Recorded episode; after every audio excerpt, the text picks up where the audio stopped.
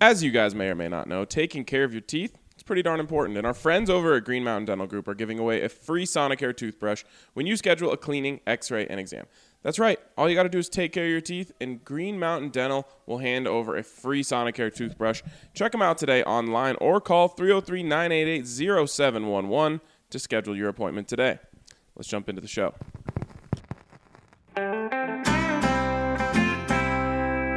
Broncos country is sitting in the south stands, drinking the curds from mile high. The best part of the weekend, hugging a perfect stranger as they become a friend. Having a good time when the orange and blue WIN tuning in every day with the good folks down at Welcome in to the DNVR Broncos podcast presented by Strava Craft Coffee. Make sure you use that code DNVR20 when you order your rich, tasty CBD infused coffee. It'll help you with that morning jolt, but it'll also help you with those everyday aches and pains. Well, boys, for the first time in a long time, we are completing a full week of the power trio all together. It feels good. We are. You are. Well, we all as a trio, Oh. You can't you can't have the trio without me. unless we count uh, my dog showing up as part of the trio. That's- Well, I'm happy that you're here, Ryan. You made it all week. We made it all week. How about that? Feels good. I, f- I feel like yesterday. Well, I, I don't feel like it.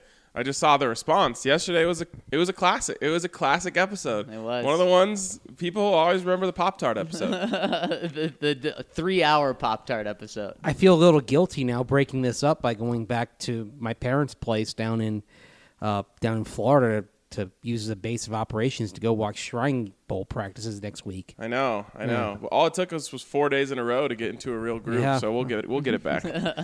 um, not a lot of Broncos news out there today, as you might imagine. which is crazy.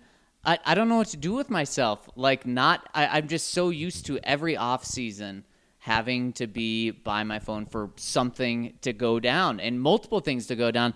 It's bizarre. This thing called stability, I think. I l- I feel you know how people say like, oh my god, this experience is taking years off my life. Yeah. I feel like this experience is adding years to my life. Like I feel just really healthy. Yeah. Not having to worry about taking a shower that some news about the coaching search might break. as a reporter, I don't know how to handle myself. It's fantastic. I, I have anxiety for the lack of anxiety. Oh, that's a problem.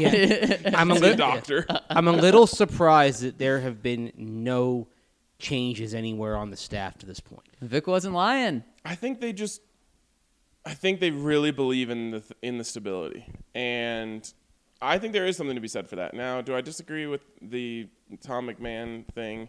Um, yes, as much as I think Tom McMahon's an entertaining person, I don't think he has done a great job at his job. But we also talked about this. Maybe they looked at who was going to be out there and they didn't like it. Although uh, now you've got Bones Fossil out there. Is he has he already been swooped up? Don't think so. No. Yeah, that You can have Tom McMahon as a I think- name. Tom McMahon or Bones Fossil.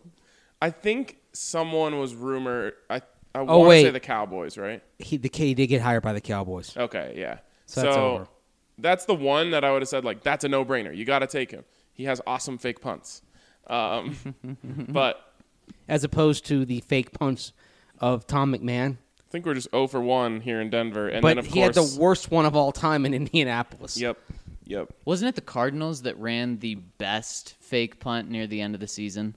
I think it was. That's the guy you should swoop up if you're into fake punts. Yeah, and also uh, Fossil ha- in week 17 had Sean McVay yelling at him, "What the f are you doing?" off of one of his fakes. Yeah. So not everyone's perfect. And speaking of coaches yelling the f word, did you see the video that came out today of what Drew Lock did to poor Bill O'Brien in Houston? He broke him. Bill lost his mind, and it's easy to get under his skin, apparently.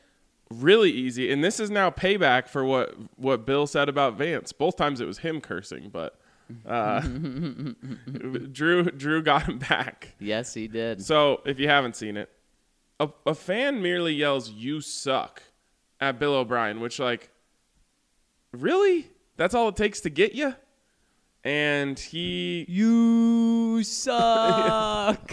it was a deep throated, loud "You suck." I'll give him that. It reminded me of uh, of something from The Princess Bride.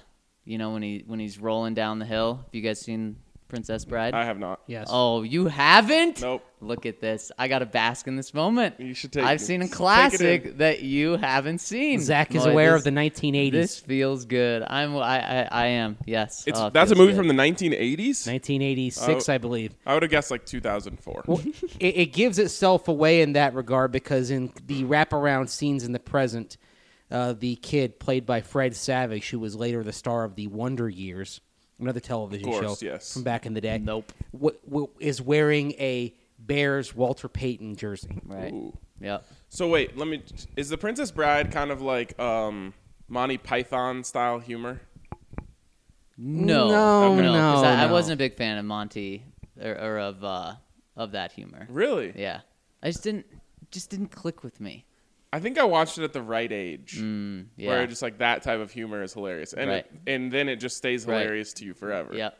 Um. Okay. Anyways, you're talking about the Princess Bride. I think I was done talking about. The You Princess said no. Bride. You were you were. Oh yeah, setting up no. a Oh, line. eh, he, he gets pushed down a mountain, and I think he says, "What does he say? I love you," something like that. But anyways, it sounds like you suck. oh, like and it's like echoing. uh, and especially because Bill O'Brien was walking in the tunnel, so it kind of echoed. So the payoff here is that it took a long time for us to get here.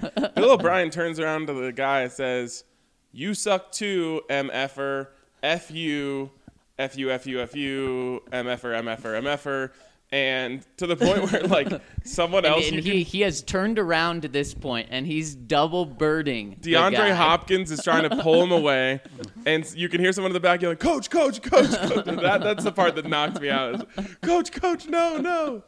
So, tip of the cap to the magnificent so and so who leaked this film because it's security camera footage. Yeah, someone Had who to come doesn't from- like Bill O'Brien, which, Yeah. based on the way that he acts, I'm sure there are a lot of people who don't like him. I'm sure a lot of people have have got the MF from him before. It doesn't seem like it's too difficult to get. Right, You that's- just cross him in the hall. Hey, Bill. Good morning. What was the score? of the- yeah, what was the score of this at this point? 37-3? At halftime? 31. 31 3. 31-3. Yeah, Okay. 28 points. Yeah, I You know can what- imagine he was in a bad mood. But how cool would it have been if instead of doing this, if the fan had said that and he'd say it, and he said something like, "Hey, today you're right. I do suck." He j- he calmly walks over. Yeah. You know what? You're right. You're right. I do suck. you just walk away. How many people in history have dealt with worse heckling than you suck Oh my and just God. kept walking? Oh my god. You, you can't imagine this is the first time someone said you suck to a coach walking in to, to the locker room at halftime or at the end of a game. Someone probably said that to him after one of their playoff losses at home over the years too. Couldn't have said it last week. Certainly not. They got lucky. Buffalo took their foot off the gas pedal driving late in the first half, settled for a field goal, and then the officials chose not to punish stupidity on the opening kickoff of the second half. Yep. I'm not a blame the refs guy, but I think they got that one wrong. Oh yeah. Oh, they certainly did. They certainly did. Okay, so we got that covered. That was uh, item one of Broncos news for the day. The other one is: Did you see um, Emmanuel Sanders trying to defend his? What's Emmanuel doing? Well, Emmanuel has everyone right where he wants them, and so they'll believe anything he says. Why why is he doesn't he play a playoff game in Sure two does. days? Yes, he sure does. Why is he going on with Denver media, which he has moved on from? Why is he coming on during a playoff week? Do Well- this, do this next week after you lose this weekend. They they were working their way around with former Broncos around the NFL because they also had Wesley Woodyard from the Titans. oh, that's the on. same. que- What are you doing? Just wait till next week when you're done. How do you? ha- What do you mean they're done? I mean Sanders doesn't believe he's going to be done, Okay, then wait till a month, but he's gonna be and done. no one believes they're going to be done. Can't Zach wait for our does. picks. Zach very clearly does. I mean, no one with those teams believes they're going to be done. That's the thing. Okay, well then wait for a month from now. I mean, d- hey, great on the fan for getting these guys on. I think it's fantastic that they were able to get former players on that are playing a game. And are you kidding me? You bring Emmanuel Sanders on to talk. I mean, what did he expect when I saw that he was going to be on the fan? Did I think it was going to be all roses and sunshine about him talking about the Broncos? No, I saw that from a mile away. Yeah. So just to summarize here, uh, Emmanuel Sanders went on and was talking, was propping up his experience in San Francisco, essentially saying like, "Man, I walked in my first day in meetings. They were bumping uh, hip hop music. Um, Kyle Shanahan walked in wearing Yeezys. Everyone was on their phones doing whatever they want, and I was like, "Wow, this is crazy." And then he went on to say you know that's one of my problems with this league some places like this they treat you like adults other places they treat you like kids Other places, like Plural. Pittsburgh, Denver. the only two other places he's been. Does he even remember his time back in Pittsburgh? that's I mean, the thing come is on, like it's so we know exactly obvious. and that's what I- that's why i wanted to bring this up because i was like do not fall for him coming on social media and being like i should have known that the big bad media would have taken me out of context that is such a bs cop out like you Yes. took a subtle little shot. Own up to it. But no, now he's got Broncos fans tweeting at him like, at Emmanuel Sanders, we loved you. Why you got to take a shot at us like this? Now I'm rooting against you, blah, blah. He's like, oh man, I got to go do damage control. What do I do? Blame the media for twisting my words. Like, no, his words were not twisted. Nikki is the one who tweeted this out. She wrote the, she, w- she took the time to transcribe the entirety of the point. So nothing was taken out of context. It was actually put in all of the context possible. And this I, I cannot stand when someone messes up, I guess. I'm putting that in parentheses. And then has to pull the oh, I was taken out of context card, which is just garbage. yesterday I said that you know Phil and Cortland aren't the biggest fans of the media.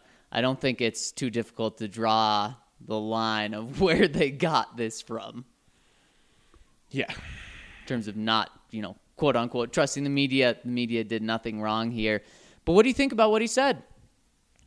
Um, I think that the bro- I think that those type of things are earned. I think that that is a privilege. It's exactly what I was gonna say.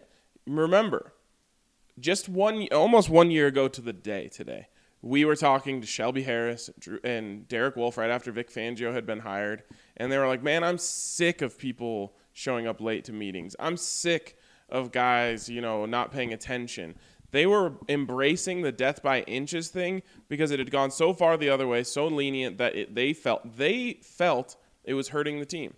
I think that if a team is is doing well and they're not having any issues with showing up late to meetings or being on their phones and meetings and all that stuff, then you can lax the rules on this stuff and and you can be that way.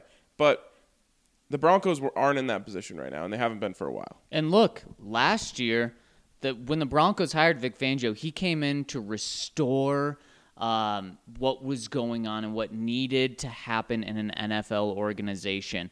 So he was tough. And uh, when Emmanuel left here, what what was the Broncos' record when they traded Emmanuel? Two and five. So they were two and five, coming off a six and ten season, coming off a five and eleven season.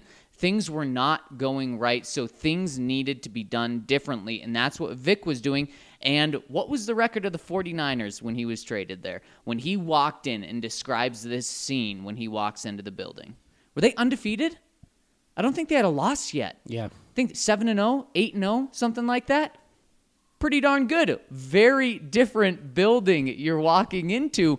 Do you think it would have been described in sunshine and roses last year when the 49ers are, you know, let's say he's traded there and they're 1 and 7 or something like that? Maybe Kyle Shanahan still has some of the same philosophies, but it's probably not as jubilant and great of an environment to be in, even if Kyle Shanahan is wearing Yeezys and stuff like that. And in fact, then that could be flipped on the opposite. Let's say uh, Emmanuel was traded from there last year, he would have said, And guys were just given too much leeway there. Look, we're one and seven, and people are on their phones in meetings, and there's music going on, a lot of distractions happening. So it's just it's the way you look at it. And let's say he comes here last year, and Vic is here, and the Broncos are are seven and zero when he's traded here. He, he would say, "Look, treat you know it." Vic has this team in line. He runs a tight why- ship. Right. That's why everyone's focused and everything's on the right path. So it just the Broncos needed this this year. It's I mean, it goes into most things in life. I just think the 49ers, they're playing well. They're not having any issues in meetings. They're doing things ri- the right way. They earned that. Like as long as you don't abuse these opportunities, then you can run things that way. As we learned last year, the Broncos weren't acting that way. They were having trouble with meetings. They were having trouble with that sort of stuff. It, it is just all a matter of perspective. And I think if you brought this whole thing up to Vic, he would 100% say, "Yeah, I think every everyone thinks everything is better when you're winning." Right. and some players can handle failure and frustration and all that better than others. And it's pretty clear to see. Just take the wide receivers for example. Demarius Thomas was he frustrated? Yes, but was he a problem in the locker room in 2017? No. Early in 2018? No. And he goes to the Jets, and that team is crap this past year, but he's not making waves. Whereas Emmanuel Sanders, he is the type that if things are going wrong and he's not getting the ball. See, when the team was losing and he was getting the ball, he was okay. If the team is losing and he's not getting the ball, then he's not getting anything. And he's frustrated with that. So it's just it's his personality. It's who he is. Here- and, and teams that may look at him being on the free agent market because if the 49ers don't re-sign him, he will be available. The caveat emptor on him is going to be that if you're not a winner and you don't get him the ball, he's going to be dare I say a locker room cancer. Right. Right. And uh, obviously, I just defended kind of where the Broncos are and, and defended against what Emmanuel Sanders said. But when when Emmanuel said this, it did make me make me think: Is Vic's grind going to get too much if he keeps this up, and will he change it, or is he going to continue this grind? And what I mean by the grind is no music during practice. Obviously, Emmanuel cared about that, but Emmanuel's not the only one. A, a lot of players probably like to have the music going on and the dancing uh, in, in practice, especially during training camp, and the two and a half hour long practices during camp. Those things are absolutely a grind. And, and I'm sure those aren't the only two things. There's No. probably things in meetings and things that go on. And then you look at the opposite. I mean, you look at San Francisco. They were having what, like just over hour long practices in training camp, and there was music going on. And we They have a saw DJ. yeah, and and we saw right in front of us, Ryan. They're they're breaking huddles in 8 a.m. in training camp, like uh, like it is right before the fourth quarter of the Super Bowl. There was so much energy, and again, I'm not saying one's right or wrong at certain times, but I really do wonder and am afraid that this grind from Vic, if it goes on year and year and year, is going to be an issue. it'll be an issue if you don't win. If you get positive results because of the grind, most players are going to understand and accept it, especially when the previous two years had been subpar. Thus, I think Vic Fangio will probably have a smoother camp next year, even if it grinds the way this past training camp did. It'll be smoother because at least players that are returning can see some tangible progress from what they did. So, whereas when Emmanuel uh, left, I mean, they're, they're two and five. They they're in the world of suck. They're going nowhere, and it would be understandable if any player looked at where the team stood and said, "Yeah, what, what's the point of all this? What's the point of going without music at practice? What's the point of having these grueling two and a half hour practices? Because we're not going anyplace." So I think there's a couple ways that Vic Fangio can look at his approach and how it worked. He can look at it uh, the negative way, which is, man, I really ground those guys down, and then we came out super weak and we went 0 and 4. Or he can look at it as, man, I really built up those guys in their stamina and their strength and their conditioning, and then when everyone else was tired at the end of the season, we were built to play late and we went 4 and 1 at the end of the year. I don't. I think he's actually going to make some adjustments. Um, I don't think he's going to be quite as much of a hard you know what going into next year. I think he is going to maybe take it back to two hour practices a little bit. Maybe there's um, music allowed in special teams periods or something along those lines. Um, I think he's going to make a few adjustments. But I, I, I will say, I actually probably lean towards the former, which is that they were really worn down. And I don't think that's the reason why they lost those games, but I don't think it helped them that some of these other teams were a lot more fresh than them to start the season. Are you guys familiar with the Junction Boys? No. Okay. Bear Bryant, before he was a legendary coach at Alabama, he'd already succeeded elsewhere, including at Texas A&M. But his first summer practice regimen at, Che- at Texas A&M, it was, and actually it was so grueling that it was eventually made into a movie he was you know trying to make a point to his players and so he intentionally practiced practiced them to an extreme level in extreme heat over 100 degrees When when was this? 1954 Okay, there you go.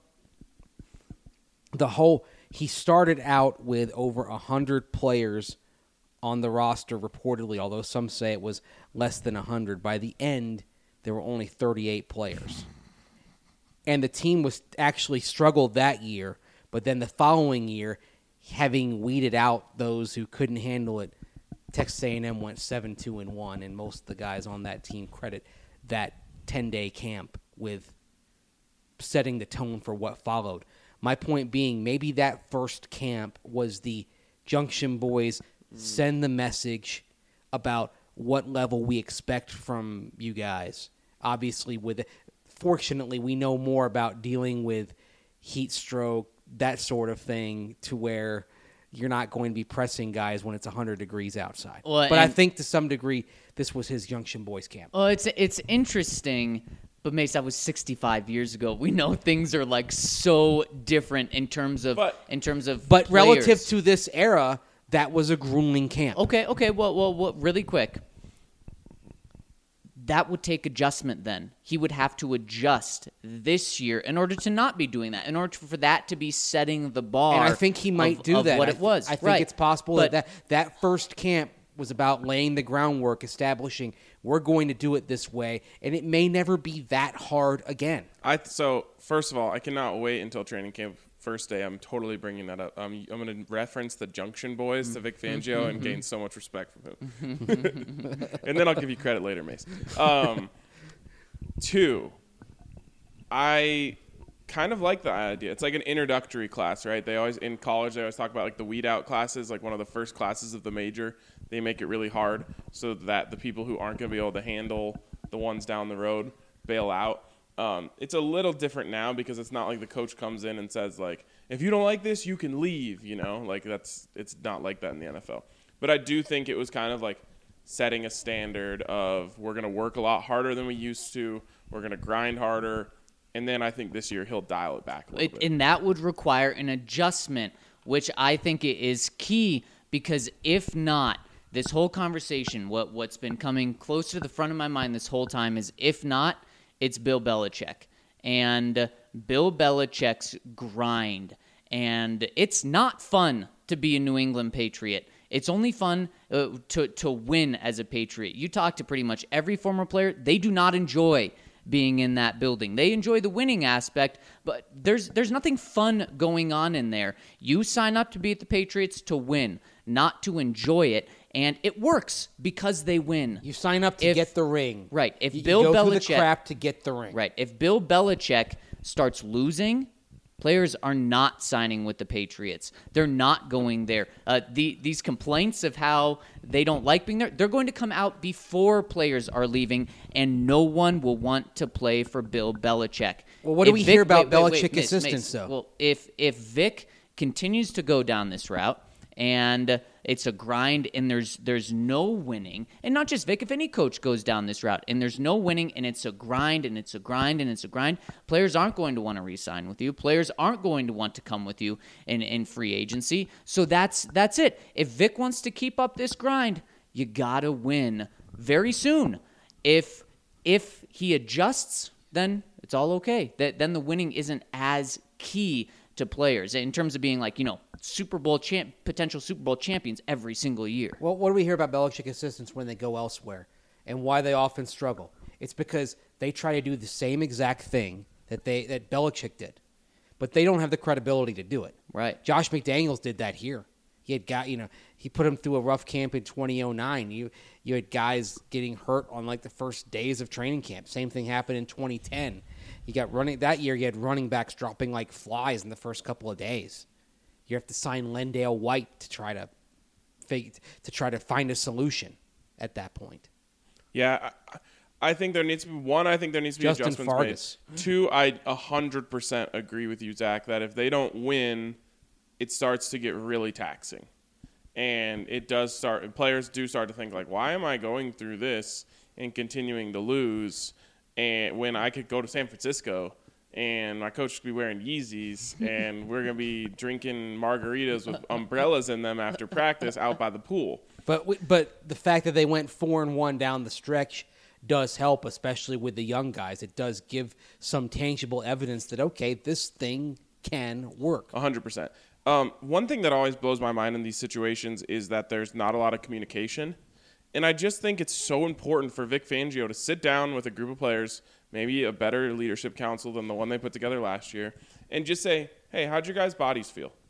Start. You know, you can go. You can have some young representation, some middle veteran representation, some older veteran representation, and just say, "Tell me, give me your honest feedback of the way things went. Or how about y- in college, you know, you do the teacher assessment thing, like the last day of class, Right. you got to fill out a little survey, it's anonymous. Why not do that? Honestly, it sounds silly, right? But why would you not do that to get the information from your players that that is important? And if you do an anonymous survey and 75% of guys say, "Yeah, you know what? um, in week one, I was feeling a lot weaker than I normally do in, in week one. I was I was really tired. I remember, you know, taking a cold tub every day after practice going into week one, which I wasn't used to doing until the season already started or whatever it is. Then you make adjustments. I'm 100% serious that I think they should do an anonymous survey of all the players on the last day of the season Yeah, I agree. and learn. Like, take this information. There's so much stubbornness in the NFL. Guys don't want to change. You should get all the information available to you and make adjustments accordingly. Anonymous surveys are not always anonymous, though. well, they should be. They should be. They're not always. yeah, they mean- probably can't be doing it on their iPads.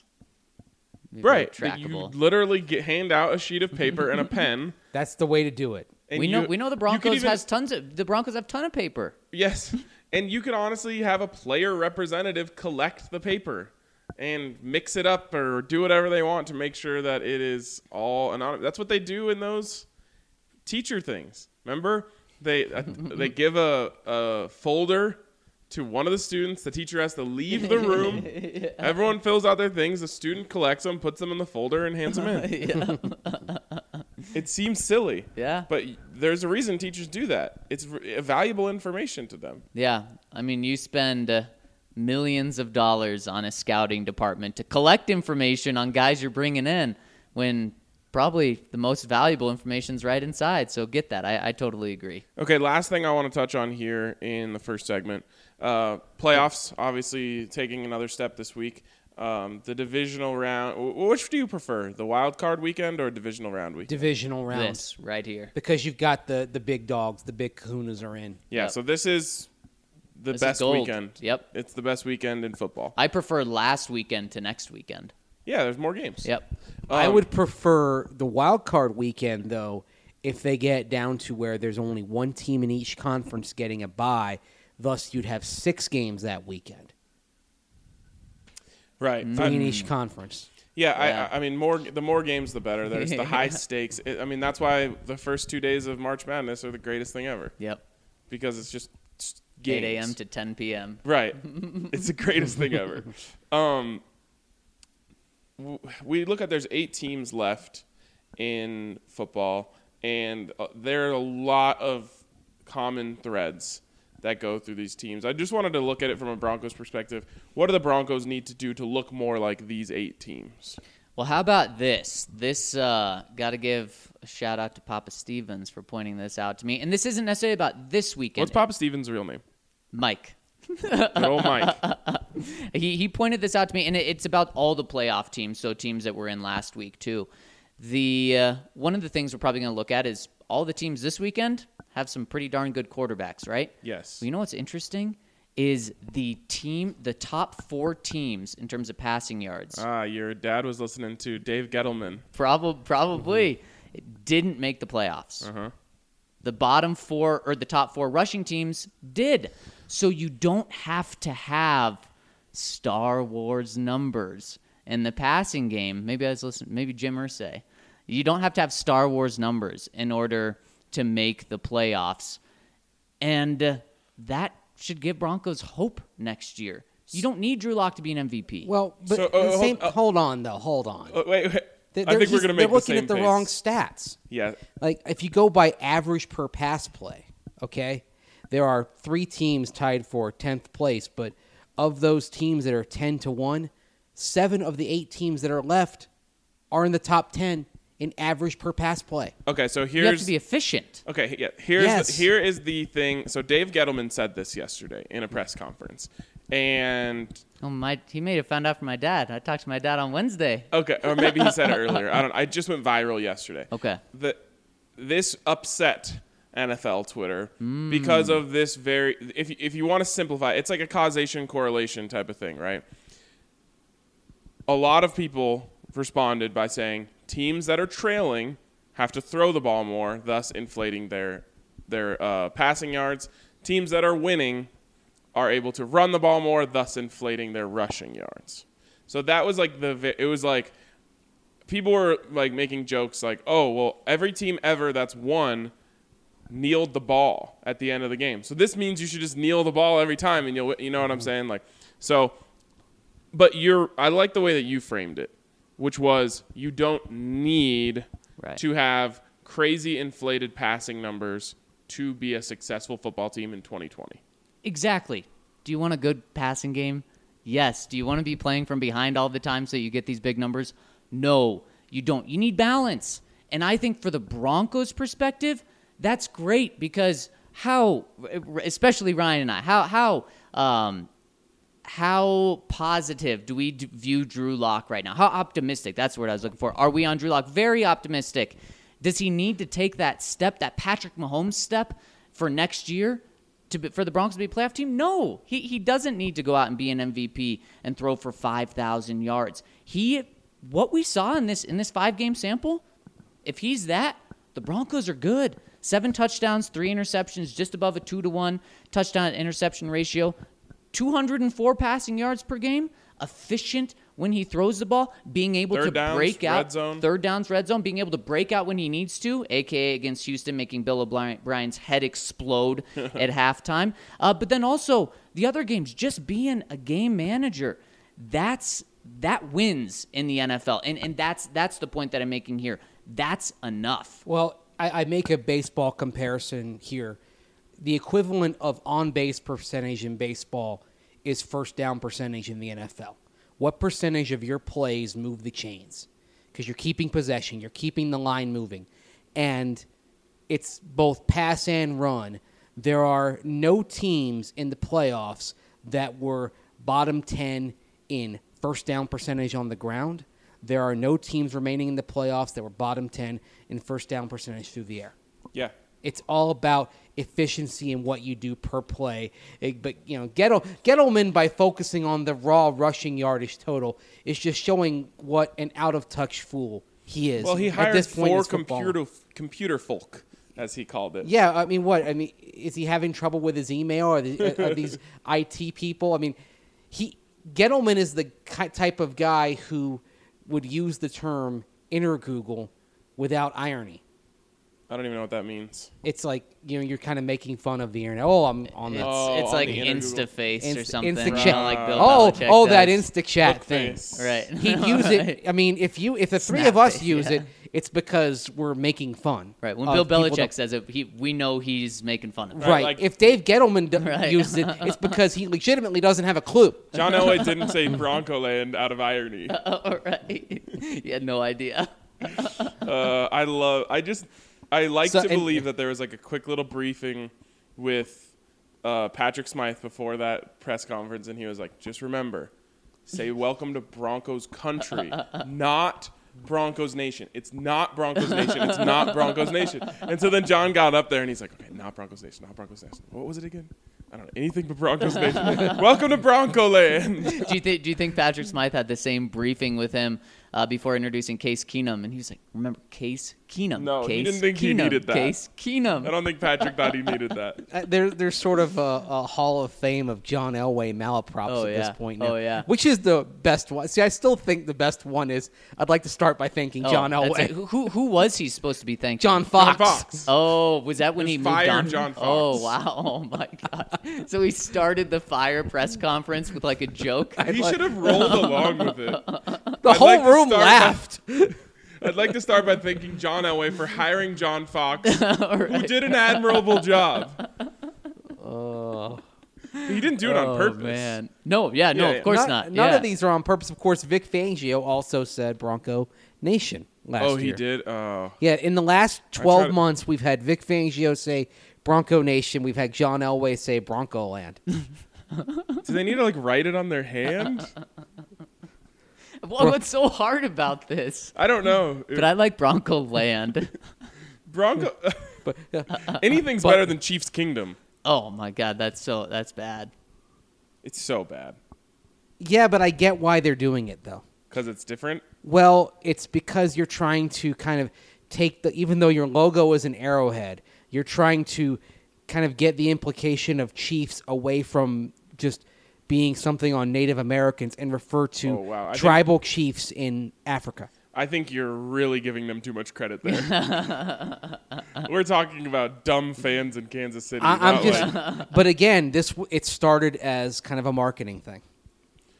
Yeah, Chiefs tribe would have been uh, blurring the lines. But if they'd done that, they would people would be like, "Oh, you're appropriating uh, Native American." That's what I mean. Yeah, it would have got them more. in trouble pol- in in terms of political correctness. Even though they still do the tomahawk chop at games, I- yeah, I get it because it if you strip away all of the outside stuff, it is cool. It sounds cool. It looks cool. Yeah, but it, th- but they're doing it kind of third hand. Uh, But don't the Braves too? yeah, but there's a story behind that. It it started with Deion Sanders, who had played at Florida State, and when Deion Sanders was playing for the Braves, fans did that for him, and Okay. that's how it got going there. But But there's still- no real connection for the Chiefs to where this thing started, which was Florida State. Now, the interesting thing about it, I'm not defending the chop, but one thing at Florida State they do is everything when it comes to, comes to their like in-game traditions, songs, etc. They run by the Seminole tribe in Florida. So they ran the tomahawk chop by them. They when they do a flaming spear at midfield.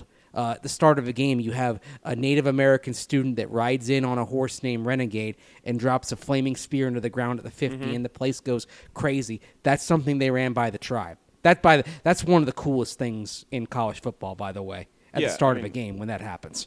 somewhere in the rankings below Ralphie, but it's up there. Um, So I- you say Ralphie's is the greatest thing of all. Yeah, for sure. Um, one time I remember CU played UTEP in a bowl game, and their coach ran out um, of like the locker room with uh, a pickaxe. Yeah. and just like slammed it into the end zone, but the pickaxe was like large, so it just left a giant hole in the end zone. I was like, dude, what are you doing? Now someone has to go fix that. There's a risk here. Like there was like a solid, the size of like the opening of a cup in the end zone. like they had to go like try and fix it. An invitation for everyone to sprain their ankle, right? Because if you think about like a pickaxe, it, it starts thin and then it gets larger and larger and larger as it kind of goes on. and he just like slammed it all the way in. So the largest part of the pickaxe created a hole. When was this bowl game anyway with E you? I mean, well, you would think the Buffs were in a bowl game, so you know it was a very long time ago. Uh, it had to have been early 2000s. trying to think who would be the coach of UTEP then. trying to think who was dumb enough to do that. I don't know. It wasn't Sean Kugler. Was Not it? yet. No. Well, eventually Mike Price, who we referenced on the previous Mm. podcast with the "It's rolling, baby, it's rolling." He was the coach at UTEP. I just don't know if he was the coach when they went to that bowl against CU or was it a bowl game? it was a bowl game. Okay. CU UTEP E bowl game. I know everyone is on the edge of their seat. Oh yes. The 2004 EVI.net Houston Bowl. The what? The E EVI dot net. EV1.net. Okay. I feel like So they're probably now it's not the around anymore. game that's the Texas Bowl now, right? I think so. That's had a little upgrade since then. Well, the Buffs won 33-28. Good for us. Oh, the coach was Mike Price. Yes. oh wow, Mike Price making it onto a Broncos podcast two days in a row. if you had that ticket, congrats on your new Wow. Who would have guessed? But yeah, you're thinking what coach would be stupid enough to do that? Well, the guy who was with a stripper and Riches. I might wait. Does Reliant Stadium use real grass though? it did at the time. Okay, I was gonna say because I might be getting mi- these mixed up because it was in Reliant Stadium, which is They- indoors. They changed over to turf Okay. uh, not too long ago, but back then they started off with grass. And I think ne- to this day they they will put the grass in for I think soccer games. Okay, that makes sense. But the Texans now play on turf, right? so getting back somehow, I don't know how, Yeah, how we got where so far are away. we? getting back, and I just I'll, we'll we'll finish it up here. The other thing you mentioned it, they got they have good running games, or a lot of these teams have good running games. And again, you don't necessarily get to pad your stats that much when the other team knows you're running it and you're just trying to run out the clock. Okay, well, how, how about this really quick? J- just to just to wrap that up, there's only one team n- that's still in the playoffs that didn't that wasn't in the top half of the league in yards per attempt. Yep. So maybe that's where to look at, and that's the Chiefs because we know what they do. But they were in the top 10 of first down percentage when they run. Well, that that's fine. But Yes. what what I'm just saying is, in terms of yards per attempt, one team, the Packers, are 14th in the league. Every other team is in the top 11. Yeah, you got to be able to run the ball well. Yes. And to be honest, that is what John Elway has often said, and why he is so s- str- why he so strongly believes in this offense. And again, I give him credit for that because you do have to be patient with this offense. And this offense, at its best, runs the hell out of the ball. And don't we give credit to Vance Joseph here too? For what? Didn't he say you got to stop the run first? No, he was the opposite. Remember? Oh, he was stop the pass, right? He yeah, was- maybe not. His philosophy was like, run as much as you want. You can't score from running. I think was actually Hey, it almost worked for the Patriots against the Titans. And it almost worked for Yeah. the Broncos against the Chiefs. Almost doesn't cut it. Does not. I think the thing is you have to run the ball efficiently. You just don't have to run the ball frequently. Yes. So when you run so when you run, you have to be proficient at it, but you Right. do not need to run the ball 50% of the time Well, but- or have some percentage in mind. But Mace, this also says if you do run the ball incredibly well all the time, then you're going to make the playoffs. I mean, that's what that says when the top four rushing teams in the league make the playoffs in terms of yards, not attempts. Yeah, no, I think uh, run if if someone can't stop you from running the ball, you're going to have a really hard time in that game. Right. Uh, now they have to be able to finish the drives, and that's the most important thing. And it always gets harder to run the ball the closer you get to the end zones. But if some team is gashing you in the running game and scoring touchdowns, you're going to lose. Right. Right. And what helps with what, what helps when a running game gets into the red zone? It's your second point. And what helps a running game more than a great passing game? that the other team has to honor. Uh, and that's the other thing that seven out of these eight teams have their franchise quarterback. And how many times have we talked about how important a franchise quarterback is over the last four years? We know it's everything, but this really underscores it. And by all accounts, next week it'll be the final four remaining teams all have franchise quarterbacks. They're all the top in the top five probably or top 10 franchise quarterbacks out there. It all comes down to quarterback. and the Broncos should now be in that mix as long as everything goes according to plan. And let's go through all of these eight quarterbacks. And I'm going to ask you both who would you rather have? Quarterback I'm going to list or Drew Lock for the future, where they are right now? And we'll, we'll go game, game by game. Would you rather have Kirk Cousins or Drew Lock? Drew Lock. Remember the price tag we're talking about here, Mr. Cost Controlled Quarterback. Yes. Thinking hard about this. And also remember the fact that he's been inconsistent. I gotta go with uh, Drew Lock there. Oh, I didn't think Mace was going to do that easy for me, Drew Lock. You're Jimmy? talking about thirty million dollars for this guy. Yep. Well, speaking of $27.5 million, Jimmy Garoppolo Drew or Lock. Drew Lock? Another thinker. I'm going with Garoppolo. and I'm going with Drew Lock. I'm going with Drew Lock. Uh, I'm just straight up price tag. I may still be taking Drew Lock. Yeah, no, I don't even care about the price tag Yeah. on that one. Um, now Titans. This is the only one that I think you said that every team but one has a franchise quarterback. Ryan Tannehill. I personally don't consider him a franchise quarterback yet, so I, I agree with you. Would you rather have Drew Lock or Ryan Tannehill? Drew. Drew Lock. Drew. But Tannehill could become a franchise quarterback. he could. Yes, he, he could. He has what it takes. If he becomes a franchise quarterback, the Jets need to run as fast as they can to fire Adam Gase. yes. I don't think you can fire him though. He's like he is that organization now. Somehow he tricked them into having all the power. Yeah, no, they like they hired him because they thought he was going to help Sam Darnold.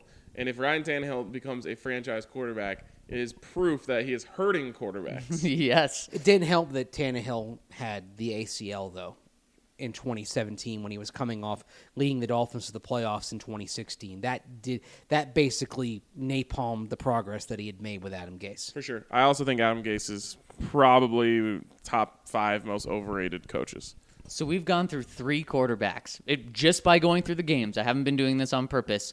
And Ryan, you and I have both taken Drew Lock over playoff quarterbacks that are in the second round. But you're Mace, taking you've him in taken part- two out of. Th- but you've you- taken him twice. But you're taking him in part because of the cost and and also because of the potential in some of these cases. Like for Kirk Cousins, is he at his ceiling right now? Probably. yeah, I Drew think Lock so. is not as, at his ceiling, but today Kirk Cousins is a better quarterback than Drew Lock. But I, I'm. But I saying, don't like, know who- if who do he's you- there in who a do you year. want? I don't know if that's the case in a year or two. Well, I I don't know that for certainty either, but I would s- I would still take Drew Lock. See, In for fact, a game today, with these I would three- take Kirk Cousins today. If I'm playing this game right now, I choose between the quarterbacks. I take Kirk Cousins today, but not for the long term. Not Okay, in okay. team construction. And the Broncos aren't playing this week, so I think we have to. I- At least that's the way I think I'm so, looking at it. so far for me, uh, you can take the price tag off. I'm still going with Drew in terms of the future. I'm going. I'm I'm three for three. Yeah. No price tag. Yep. Okay. Now this one probably very easy. Lamar Jackson or Drew Lock. Lamar. Lamar, Lamar. Uh, Texans Deshaun Watson or Drew Lock. You can ask Bill O'Brien. Deshaun. Deshaun, It's not as easy for me. It's not. It's not that it's that easy. It's just that it is for me. There is. I always knew Deshaun Watson was going to be great. I mean, he's the reason they won last week. Yeah. Yep. He's also So part he's of the, reason, they, were getting came shut back. out at halftime. Right. Uh, cause we've seen it. I guess you have to go Deshaun. I don't like it though. Chiefs, Mahomes or Drew Lock. Mahomes. Mahomes, Uh, Russell Wilson. Russ. Wilson, Yeah. And Aaron Rodgers. Rogers. Drew. Stop. Give Oh, me Drew. come how old, on. How old is he? How old is Aaron Rodgers? 35, 36? Exactly, and we've seen that Peyton Manning, Drew Brees, and Tom Brady have shown that you can be effective well into your late thirties. And Aaron Rodgers is playing at home tomorrow, and he's going to lose at home in To the Russ. playoff. E- Exactly. Yeah, that's I took Russ. Yeah. I, I, I took Russ. Um, and uh, he's going Russ- to lose at home tomorrow. And then I, do- I, I don't know what the defense is going to continue to be for Aaron Rodgers. He's a freaking Hall of Fame quarterback. That's the defense. So you just But you're he's just losing falling to the, back on but He's career. losing to a better quarterback. Russ is better than Aaron, uh, than Aaron Rodgers. He's the second best he was quarterback. In he the was NFL better right this year. Yes, Russell Wilson was better quarterback this year. go if you uh, maybe it's changed in the past two years but what i was so sick of and what really just rubbed me wrong about aaron rodgers and made the way made me feel the way i do about him was for a decade, maybe, maybe just less than a decade, uh, they would say, "Who are you starting your franchise with?" And everyone would say, "Oh, Aaron Rodgers. He's the best quarterback in the game by far." It's like, well, no. I mean, Tom Brady's out here winning. Peyton's at, Peyton Manning's out here winning MVPs. Uh, and, and now I think people would probably say Mahomes or Lamar Jackson, but it, it was just a given. And, Like, Or wh- Russ. What, what what's he done? Yeah, he's won one Super But Bowl. we don't know what Aaron Rodgers would have done if he'd had Bill Belichick see as his he coach. gets that benefit rather of than, the doubt, and it just rather than disgusts Mike me. Okay, McCarthy. here's the But that's thing. a legitimate part of the discussion. Here's the thing: is Aaron Rodgers is probably the most physically gifted quarterback that's come along in a long time, and so that's why everyone says that his arm is maybe the best, uh, and he also has really great feet, and so that's why everyone looks at that and is just like, this you just can't have this. Plus, all of the late game heroics, you've got all of that stuff. I understand why people would say that, uh, but there y- you can't just.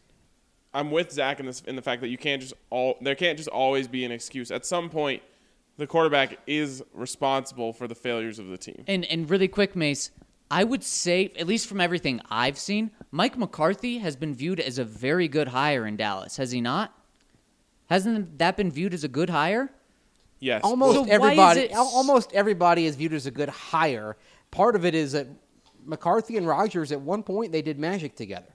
Then they got tired of each other. So why is it you're on just ta- McCarthy? sometimes you're just together too long because it's easier to jettison the coach than the quarterback. So why are you we can doing find, what's easy, It's though? a lot easier to find another coach than it is to find another quarterback at that level. So then that's just un, unjustly putting blame on the coach just because it's easier, though. Well, and and here's one thing that we can probably say about Aaron Rodgers that he has issues with relationships, right? Well, Oh, that's clear. Personal. I mean, speaking of The Bachelor, Right. we need some Bachelor talk now. Right. No, we don't. he, he's not uh, in contact with anyone in his family, and maybe that we don't know the the inner details of that. But when you mix that with the fact that he's had trouble getting along with the coach, who a lot of people like, you can say that Aaron Rodgers isn't the easiest person to get along with, and I think that is a large knock on him. And the truth is, is if he was coming out of the draft you know, i- in an alternate universe where he's coming out of the draft right now, the fact that he doesn't talk to anyone in his family would be a knock on him. Would that be no one coming to his birthday party? Yes! I mean, that's his family not Oh, coming for to his, His birthday family, like, not only did his teammates not come to his birthday party, or m- m- not, his I can't teammates believe came, we're. Oh my gosh, we're but having his this. family did not. And what's Aaron Rodgers' relationship with his teammates, current and former? I mean, he was a gr- he was a don't know. he was a groomsman in Randall Cobb's wedding. Seems like that relationship is fine and Oh, dandy. Oh, He made Randall Cobb a lot of money. uh, but in the end, Aaron Rodgers is not perfect. And honestly, the whole start a franchise thing with him, you have to, you definitely would have to take into account that there have been some relationship issues there. He's not the easiest person to get along. When with. also people were saying start a franchise with him was because he was what a, a few years, six years younger than Tom Brady. Now, when you have that discussion, you're starting the franchise with Patrick Mahomes or Lamar Jackson. Right. I'm going Mahomes because I think he'll have the longer career. as long as you got An- Andy Reid or a similar mind coming with him. Okay, well then let me let me throw the question out. You have that number one pick in that draft we were talking about yesterday. Who's your pick? Who's my coach? You're the Broncos. So Rich Scangarello is your offensive coordinator, and Patrick Mahomes is your quarterback. What's happening? Not as good as you want it to be. Uh, You going DL? No. Because Drew also comes from that place. Um, pro- uh, probably Russell Wilson. I think Russell Wilson, out of all those quarterbacks, would have the most success in this offense. Well, he's made it work with Daryl Bevel and Brian Schottenheimer. How old is he now? Russ, Yeah, about 30. uh, yeah, I believe so. Because let's see, he would have been. I think he, yeah, I think he's thirty. 2012 class? Yeah, tw- 2012 draft. So we've got like seven or eight more good he's years. thirty of Russell. next Right. year, or or thir- thirty this year, or turned thirty last year. But yes, Lamar Jackson, I think, actually would have a lot more success in this offense than people would want him to, but it's still, you are just really sucking the life out of what he does well. well, you'd have to go back to the Washington Right, RG3. strategy of 2012 with RG3. That's And that's the evidence that if you are, if you are adaptable in this scheme as a coach, you can make this work. That's why whenever you've got a, a any kind of quarterback, I'm like, don't tell me that this that you can't adapt this scheme to make it work for somebody because Mike and Kyle Shanahan made it work for RG3. Right. So if Scangarello can't make it work for a quarterback, it's not on the scheme, it's on Rich. He's Right. 31, by the way. Russ is That's a good one. That's a good So one. probably another decade. right. You're getting him right in his like the peak of his prime right now, where he has all the experience, everything you need to be great. Um, And he's- no injury issues. He runs away from contact. That's a Yeah. key thing. He's mobile, but he does not run to contact. That was the problem with Cam and why he's broken down was that he ran to contact too often. he's get- just such a cornball. That really, oh god. really makes it hard for me. Oh god.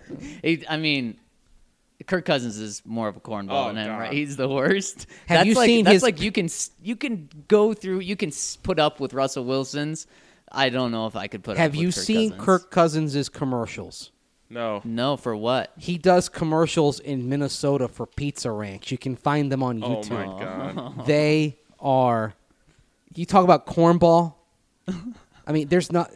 There's less corn in all of Iowa than the corn in these advertisements. I can't stand Kirk Cousins. I honestly didn't recognize it when the Broncos were pursuing I him. e- didn't either. And it's like right after he signed the big contract, I think he felt a lot more comfortable being himself. And I was like, oh my God, this guy's so cool. Did you ever Yeah. see that commercial that he did in Washington? He did. He was a spokesman for some uh, gas, like uh, gas fireplace company, and Weird. there's a commercial that Shouldn't the came. quarterback be raising their standards?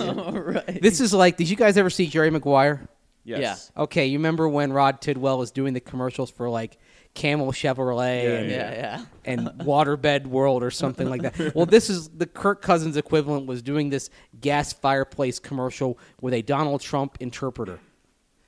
There's a lot of weirdness in this commercial or impersonator. Impersonator, okay. not Sometimes you interpreter. need an interpreter. Yes. There's a lot of weirdness in this commercial, starting with the fact that when Kirk Cousins throws a football at Donald Trump and he says hi and says, Mr. President, if you freeze frame it, it looks like he's giving a Nazi salute. Oh my God. My gosh. So he's in commercials with Trump? A Trump impersonator. Oh, right, right, right, right. Wow. weird. Um, yeah, I can't. I you can like Russ, you can barely get by. Did you see the whole? There was like a big thing about this on Twitter when he was mic'd up. Russ? Oh, people were knocking him for that though? So pe- so some people were knocking him because it was corny, yeah, I thought it was fine. and then other then like the like like motivational Twitter Right. came to his rescue and was like, "This is like positive, encouraging words. Like, how are you gonna get after him for this?" Yeah. I was somewhere in between. Like, yes, it's corny, but it's true. He is just trying to uplift his teammates, and clearly they responded to it because they ended up winning that game. Wh- So what would you rather have that, or would you rather have Jameis Winston eating the dub? definitely don't want Jameis Winston eating the dub. How about that? Would you rather have Russ being corny or Joe Flacco eoring his way around town? Definitely Russ Oh. Corning. Now, would you rather have Joe Flacco eoring his way around town? I like the way you put that. Or Kirk Cousins corny. Uh, Kirk Cousins still. I'd rather have Kirk Cousins because he's a better quarterback. Yeah. I yeah. mean, I cannot believe it keeps. It's somehow gotten worse and worse. Like, I like I I just wanted to tear into Case Keenum because of how and just his his quarterbacking here was so bad. His leadership was bad, and then somehow Joe Flacco was worse. Yeah. like objectively worse than Yeah. Case Keenum. yeah, Drew Lock may just be like a totally average leader and motivator, but to us it seems like he's worlds away. No, he he knows how to communicate Yeah, with no, people. he does. He does. All right, let's pick these games. And speaking of Kirk Cousins, he is a seven point underdog going in to the 49ers to play the one seed NFC team. in an alternate universe in which Jimmy Garoppolo does not flourish after being traded to the 49ers, Kirk Cousins is the 49ers quarterback right now. and are they better? And what does that have to do with your pick? I'm just kidding. Are they better? No. Uh, I think they're as good. They're the I I think they're in the same spot, Okay. same place. Number Jimmy one G is seed. much better fit for just that team and the way that they are. Yeah. He's wearing Yeezys in the meetings. Yeah. In the San Francisco lifestyle and look. Yeah.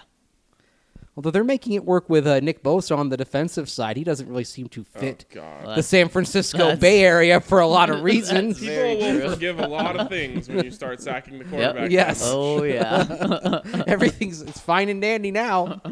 Oh, God. I got to go with the 49ers at home. I've got to go with Kyle Shanahan getting the better of his mentor, Gary Kubiak, of course, because yep. Kubiak was the first person to hire Kyle Shanahan as an offensive coordinator, although it was a non play calling offensive coordinator role. He learned a lot from being around Kubiak. So, just like last week, in which the protege, Mike Vrabel, got the better of the mentor, Bill Belichick, even out Belichicking him tactically with getting the clock down That was on so that fun punt. to watch. Yep. It was fun to watch a Belichick acolyte do it to him. And Yeah. him get mad. That Yes. was my favorite part. Yep. Like, yeah, this is what you've been doing to everybody for 18 years, Bill. Now, one of your guys who knows you so well is doing it to you. I think Kyle Shanahan gets the better of Gary Kubiak. Although if Julian Edelman doesn't drop that pass, which like, good God, what a terrible drop. Yeah. Um, the Patriots go down and score fairly quickly on that drive, in my opinion. And then the the Titans just wasted their own time um, in terms of being able to score the game winning touchdown. I don't was know. Convinced that was going to happen. I, I don't know, though. I mean, I think uh, Tannehill to A.J. Brown might have made something happen there Maybe. with just enough Hmm. time. Ryan, who you taking? Mace's got the Niners. Seven. Um, I think that the Vikings are in for a world of hurt. Uh, they're not going to be able to run the ball on these 49ers in that defensive front. And then it's going to be all on Kirk Cousins' shoulders. And then Nick Bosa is going to start teeing off. This they the 49ers are going to do to the Vikings what the Broncos should have done to the Vikings. to the Vikings. Yep. Yep. So I'm saying um, blowout.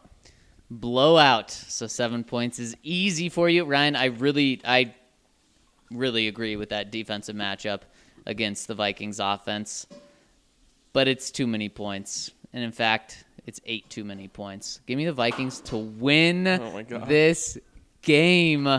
I'm, I think the 49ers are, are a year away from from really taking over and really being a contender. And I think it's very clear tomorrow because the Vikings have have no reason to be winning this game, and they're going to go in and beat San Francisco. I wouldn't be surprised if there are legitimate tears from Kirk Cousins on the sideline during this game. You may have Jimmy Garoppolo tears. He's gonna get instead. Paxton Lynch. Well, that's all right. He can go back to Minnesota and sure have some pizza ranch on the house. Have you ever had Pizza Ranch? no. Me either. Don't they have it in like Longmont or something? I Yeah, don't know. because they show up on They the do- Rockies, Rockies games. game. they do Yeah. advertise. Yeah, Uh, give me Bojo's ten times out of ten. Yeah, absolutely. There's also some weird stuff in like the past Oh, you- management we've talked of about this Pizza before. Ranch. we've talked about this before. How have we talked about this I before? have no idea. It it probably came up because we kept seeing them on the Rockies broadcast and like, what the hell is this? And the other thing about Pizza Ranch is it's biggest in Iowa, but also like m- the upper, upper other parts of the upper Midwest, like Minnesota and all that. And so it's a big thing for presidential candidates who are trying to, you know, increase their awareness among the electorate leading up to the Iowa caucuses to have sit downs with potential Pizza voters Ranch. at Pizza Ranch. So it's like this the- is a thing. It's like the Wawa of Idaho or of Iowa. The who? Wawa. Wawa. That's like a huge thing. In They have Wawa Philly. in Florida, you know. Oh. but it's it's like a Philly rite of passage type. It is, it is, and they do like it's it's a convenience store that does amazing sandwiches. Good. Okay. Just just good sandwiches. I think their- I think their cheesesteak is excellent. uh, I haven't had that. Okay. If I'm gonna be in Philadelphia and I I mean, am gonna eat a it's- cheesesteak, now- I'm going to a real. place. Now here's the thing: if I go to Philadelphia, I'm not having a cheesesteak there because I'm going to I'm going to gyms or I'm going to you know name or uh, Gyms is the Tony best. Luke's or name your spot. But in St. Petersburg, Florida, I'll Right, I'll get right. a cheesesteak at Wawa, Do they put cheese sauce on it? uh, cheese whiz. Yeah, yeah, Yeah, you can get it with whiz. yeah. Okay, good. But there's also some good cheesesteaks around here as well. Get your whiz at Wawa's. Like, like Uh, Taste of Philly's terrific. and they and they whiz it up. They'll whiz it up. They'll whiz on it for you. by, by the way, Allie, as you walk in, do you have a favorite cheesesteak here in Denver that you've had? Um, here in Denver, Not really. I did hear about someone in the Philly bar that I go to told me that there's one place I don't remember the name of it, but that has their hoagies shipped in. Uh, Wow. Amorosa roll, right? Yeah, Uh, and is so it D- Denver Ted's or Taste of Philly? One of those. no, it wasn't Taste of Philly. I've had Taste of Philly and it's it's good, but Jim's in Philadelphia is my favorite. Jim's is the best. Jim's is- for sure. you guys are killing me again. Before noon I know, I and know. dying for food. Well, the good news is we're uh, an hour and five into this podcast. We haven't even made it to the end of the first segment yet. Oh, okay, And we- next game. Titans going into Baltimore. Baltimore, 10 point favorites. These are all big lines. Uh, got I got the Titans, keeping it close.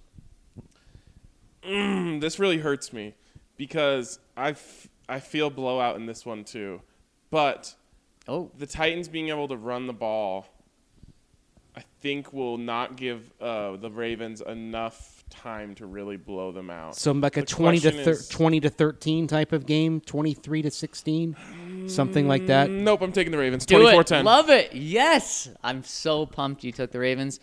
I, uh, man, I can really see a blowout in this game. Lamar just showing his MVP. So why were you award this pumped that year. he Because he's took gonna the go Ravens? the other way. Yeah, I'm not Becau- taking the Ravens though. Okay, well there you go. I'm not taking See. the Ravens, and I'm not taking the Titans to keep it close. I'm taking the Titans to win this Whoa! game up. on Derrick Henry's shoulders. He went for 183 last week. He's going to go for even more this week. I saw a question on TV today: Who's tougher to tackle, Lamar Jackson or Derrick Henry? Tomorrow, it's going to be Derrick. Here's a weird thing about the history of this series in God, the that's playoffs. tomorrow. That's so. It makes This me is so happy. This is the fourth game they've played in the postseason. The road team has won all three. Wait, going say- into this say that game. again? The fourth time these teams have played in the postseason, Oh, and the weird. road team has won each of the previous three. Here's a weird thing. Remember how we were talking about Monday, how it was supposed to be the national championship game? Yep. We haven't had football in almost a full week at all, other Yeah. than crappy bowl games, which not even I can get into. You weren't into Louisiana Lafayette and Miami of Ohio. I watched a grand total of zero seconds of that game. I'm having like legitimate football withdrawals. Well, and how about this? Now, is this the three best days in football? Yeah. Yeah. Probably starting tomorrow. Well, I mean, you got the XFL next month too. We haven't even gotten into the rules changes. Okay. this is, it has nothing to do with this being the three best days in football. No, but I'm saying if you have football withdrawal, that there's going to be at least for this year until it goes out of business. Maybe like the AAF, we'll see. Although I think the X, I think the XFL can afford to pay its bills given the financial largesse that's backing it right now. I think so. So Yeah, we'll see. Um, so Ravens, Titans. Titans. Did Mace pick? Titans to keep it close. So Ma- Ra- Mace, you got the Ravens winning though. yeah, but All right, So now Zach's Sunday. putting If together you're a giving me pretty good 10 money points, I'm line taking it. underdog parlay here. Now we have the Texans going into the Chiefs with another huge line, nine and a half points. Chiefs. I hate that I'm doing this. I'm building this weekend to, to end up. It's gonna suck more than we thought it was. Another blowout. Chiefs by a million. the Texans did beat Kansas City earlier this year, but Kansas City's D much better than it was when Deshaun Watson and the Texans walked in there earlier this year. I got the Chiefs. Oh, I hate the Chiefs are going to win this game. I, I'm not going to spin this one in any weird way, but I hate just picking the exact same team in this game. But I have to. I have to be right. I'm going Chiefs with the nine and a half. Chiefs are going to do what the Broncos did to the Texans. Yes, I think so. It's not. It's not going to be close. And final one of the weekend, Seattle. Hold on, really quick on that game. I'm sorry. Okay, no, if it was an option, I've always thought this should be an option, and I think ten times, ninety nine times out of hundred, a team would s- pick to stay at home. Should the favorite get to choose whether the game is played at home or on the road? ideally, but the problem is they would never choose Yeah, being because of on the the, money. road because of the mo- the increased revenue you get from the money that you you don't have to split the premium seats, the suites, and the club seats. The How reason stupid would you look?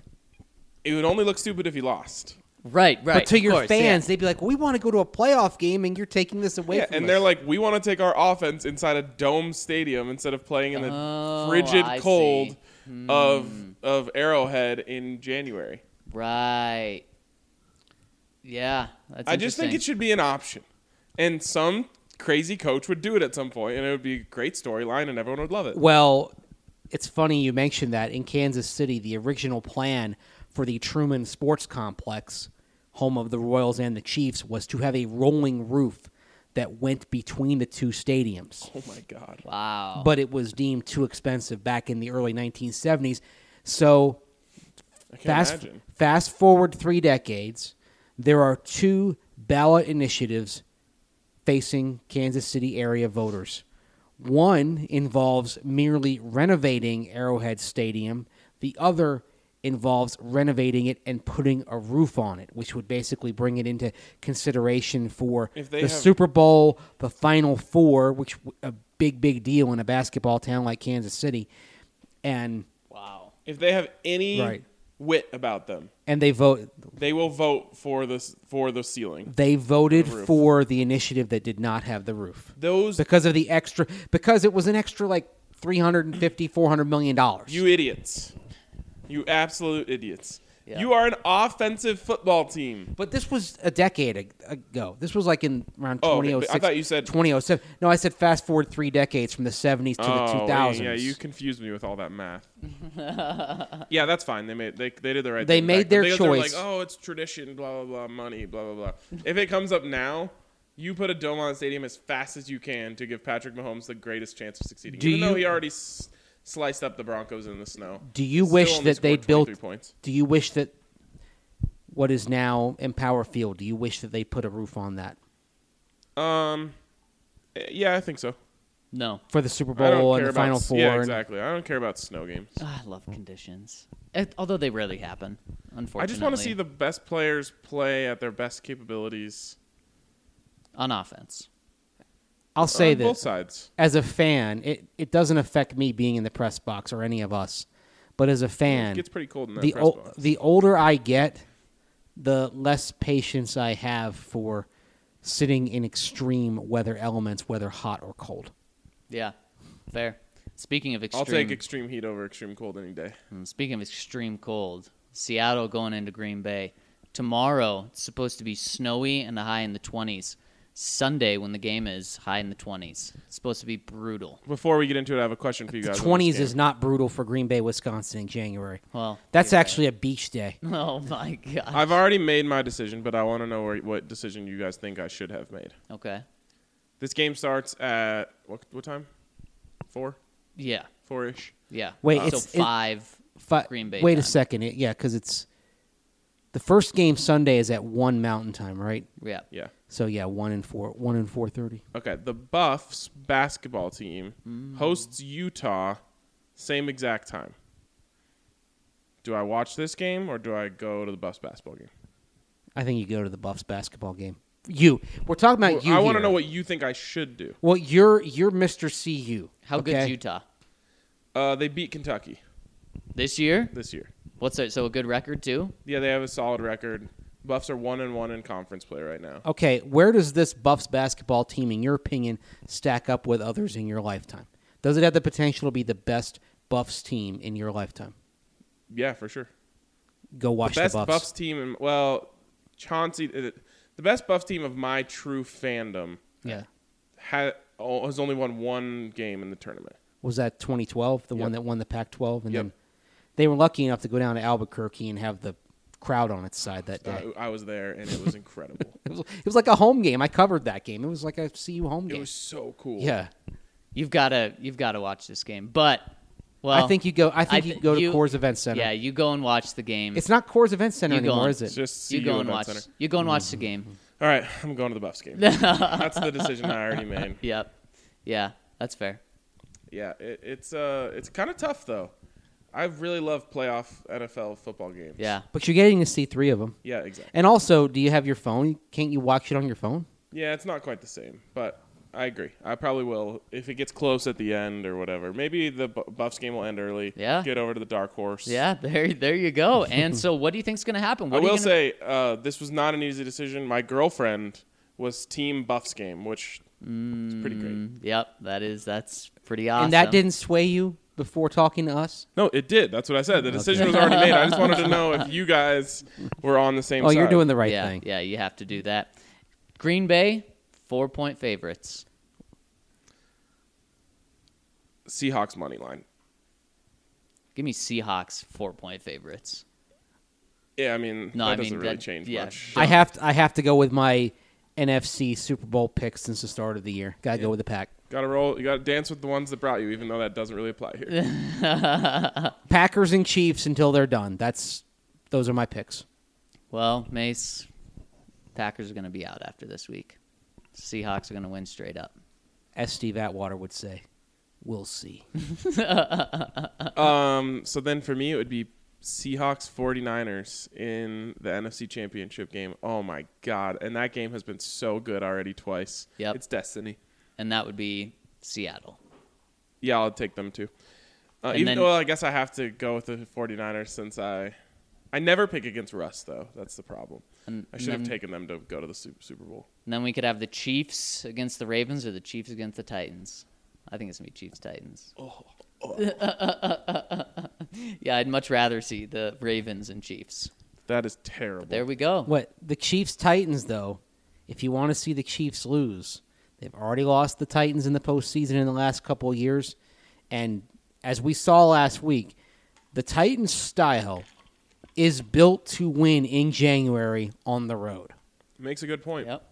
I still would rather see Ravens Chiefs. Yeah. I think we all would, but I don't think Titans Chiefs would be a bad game. I think it would be a very entertaining game. And it would be in where would the game be? Baltimore. Yep. Oh, that's huge. That's huge. I do not Yep. want to have. I don't. I don't need Lamar playing in zero degrees. I don't want to see that. Uh, all right. Before we It won't be Move zero on here. degrees in Baltimore. It just might be kind of gray and rainy and ugly. You might have a, a sloppy track. Yeah, that's fine. I just It's supposed to be like 60 degrees there this week. That blows Well- my mind. That's that that's mid Atlantic. Sometimes you're going to get cold and wet. Sometimes you're going to get a warmth and beautiful. I think when the Ravens played the Colts back in January of 2007, it was 60 degrees then. Wow. The Mid Atlantic in the winter, having lived there until I was 11, it's kind of all over the place. well, if it's rainy in Baltimore, you're going to need some rubber boots. And you might be able to get those from Denver Rubber Company because Denver Rubber Company is your go to spot for anything rubber, whether it's custom die cut gaskets, molded rubber, or con- custom contract manufacturing and custom hoses. Make sure you visit them today at drcfirst.com slash DNVR, or you can call them at 1 800 259 0010 for all of your rubber needs, especially if you're trying to get those snow plows right. Okay. Well, one hour and 15 minutes later, let's talk to the people. Finally, let's start with Manning's forehead. All right, enough is enough. When is DNVR going to team up with Crocs to make some DNVR Crocs? I have four pairs and need to get to six to complete my infinity gauntlet of Crocs. I'm I'm wearing mine right now. The DNVR Crocs. No. Limited. Oh, those aren't Crocs. Don't ever put Oh, DNVR's okay. name on whatever you have on your feet. Well, there is something on there. I see like H O Hoka. Hoka. Uh, Hoka. Yeah. Hoka. Hoka one one is what it says, but it's pronounced something different. My girlfriend told Ona, me. recently. ona. I think you may be right. Hoka Ona Ona. Maybe. I think are that's they actually right. Hawaiian? I think that's right. I don't know if they're Hawaiian, Australian, something O- like that. Onlukai Oh, is Hawaiian.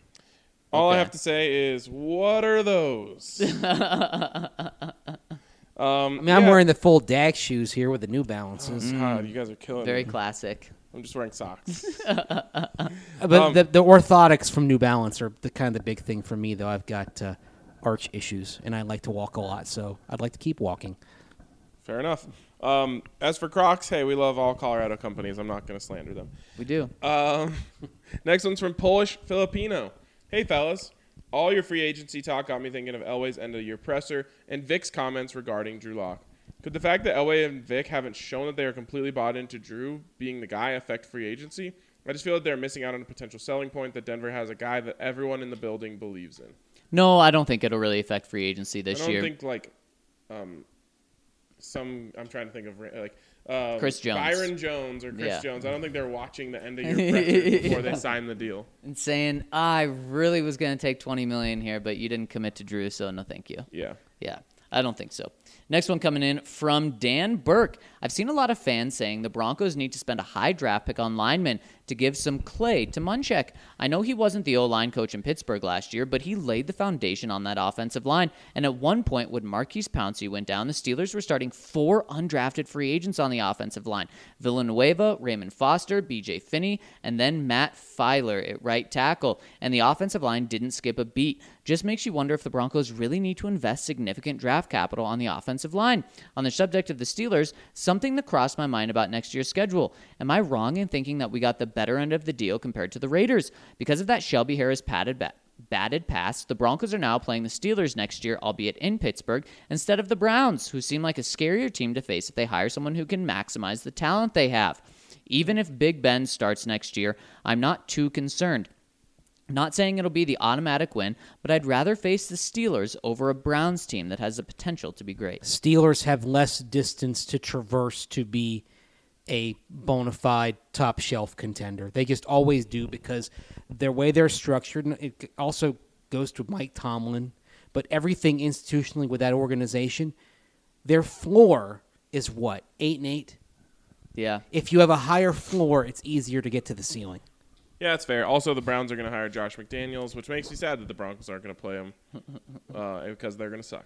yeah. and Pittsburgh's defense is good. If, if Ben's healthy, I'd probably rather play Cleveland. Th- It's a team that if if Big Ben's healthy next year, then one of the best division showdowns at the top is going to be Steelers Ravens, just like it's been so many times over the years. But didn't he have an arm injury to his throwing arm? but have you seen the beard that he has now? It's going to As- cover that up. As an old quarterback suffering a uh, arm injury? I think it'll buy. I think he can get back, and it'll buy him one year, kind of like it did with Jake Delhomme in Carolina after he had a UCL tear in his elbow. He was able to get back and have one very good season, and then it fell apart on him in the playoffs, and then he didn't have anything the year after that. But I think his recovery will buy him one good season, That was the hater's perspective on Peyton. He had a neck injury and he's old. and he couldn't feel his fingertips. Give me a break. Also, Peyton's Peyton uh, has a little bit of a history of playing it up. Mm. Just saying, the story's a little bit better if he spiked a ball trying to throw it to Todd Helton and he can't feel his fingertips. Peyton knows how to build a good story.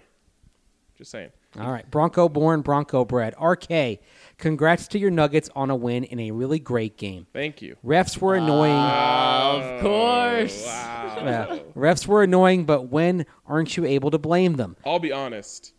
When I was watching that game, and and this is all a matter of perspective, I really thought the Mavs were getting the whistle the entire Mm-hmm. time. Home team, NBA. Yeah. Happens all the time. but apparently, he felt differently. I stand by Luca beating better than Jokic, but he does have the Mavs numbers. I do believe that the Mavs and Nugs play again this year, so maybe we do another pizza bet for that. In the meantime, if you want to redeem your pizza, just say so on the pod, and I'll slide into your Twitter DMs and get to you. Go Mavs! I do want to see Mavs Nuggets in the playoffs. That should be Yeah. a seven-game knockdown, drag-out battle. I'm super down because they have no one that can guard Jokic. Yeah, I, I would like that a lot as well. And Bronco born, Bronco bred. Ryan would like to redeem his pizza now. Just slide into my Twitter DMs. Uh, and I'll let, redeem it. we'll go double or nothing if there's another game. Oh, I'm down for there that. you go. Two pizzas. Not they have- you, do though. they Pay have off one- my pizza Not you. bet. Do they have one game left, or do they play another two games? I think they probably played three times this year. Okay. They they were one, they're one and one right now. Yep. Yep. Next one coming in from Mile High 808. Fellas, after hearing RK sing, This is how we do it, you need to sign him up to a one year deal to sing the intro to the pod. Finally, my my whole pod career, I've been waiting for someone to compliment my singing voice. It's Mm-hmm. then- always Zach who gets the and compliment. then uh, and then I will have to stop singing the intro. Thank you, everyone other than Mace, for understanding the 303 808 thing. Please excuse me as I occasionally speak in Adobe Illustrator terms. Question for you all Which stadium on the schedule next year is most appealing? SoFi in LA or the Roomba in Vegas? I mean, this isn't a real question. It's Vegas 100% of the time. the stadium, The though. stadium, Give me though. LA. I'd Actually, actually. destination. I'm looking forward to so far. Actually, still no. the stadium I'm looking forward to most, if it's on the schedule, is Tottenham Hotspur over in London. Well, yeah, duh. I mean, that's going to be the greatest thing ever. No, give. We're talking stadiums. Give me L.A. This thing's gonna be. This thing is going to be like nothing anyone's ever seen. It doesn't matter. The other one is also new and in Vegas. But no, we're just talking stadium. Do you think there's gonna be gambling in there? Not- Mm, probably not. Oh, they probably have no, like I, thi- slot I machines. think there yeah. is in in uh, the T-Mobile Arena. I think there's like a section of it. probably just like slot machines. I don't think you can bet on the games. Why? Uh, they probably just they don't want to encourage people getting more upset about th- what things are. And this is what the NFL needs to fix because when you go to a soccer game in England, you can bet on the game right there at the stadium. That's a li- they're never gonna do that. Why? Actually, not never. It's just gonna take a while. Why? Because we're a bunch of Puritans over here?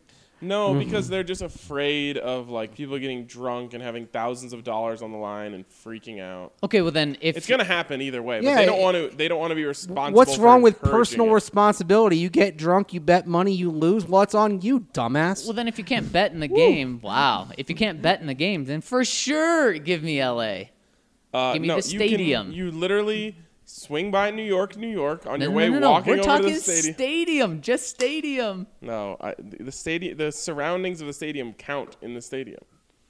I was in Vegas for a wedding in October and I didn't see the stadium.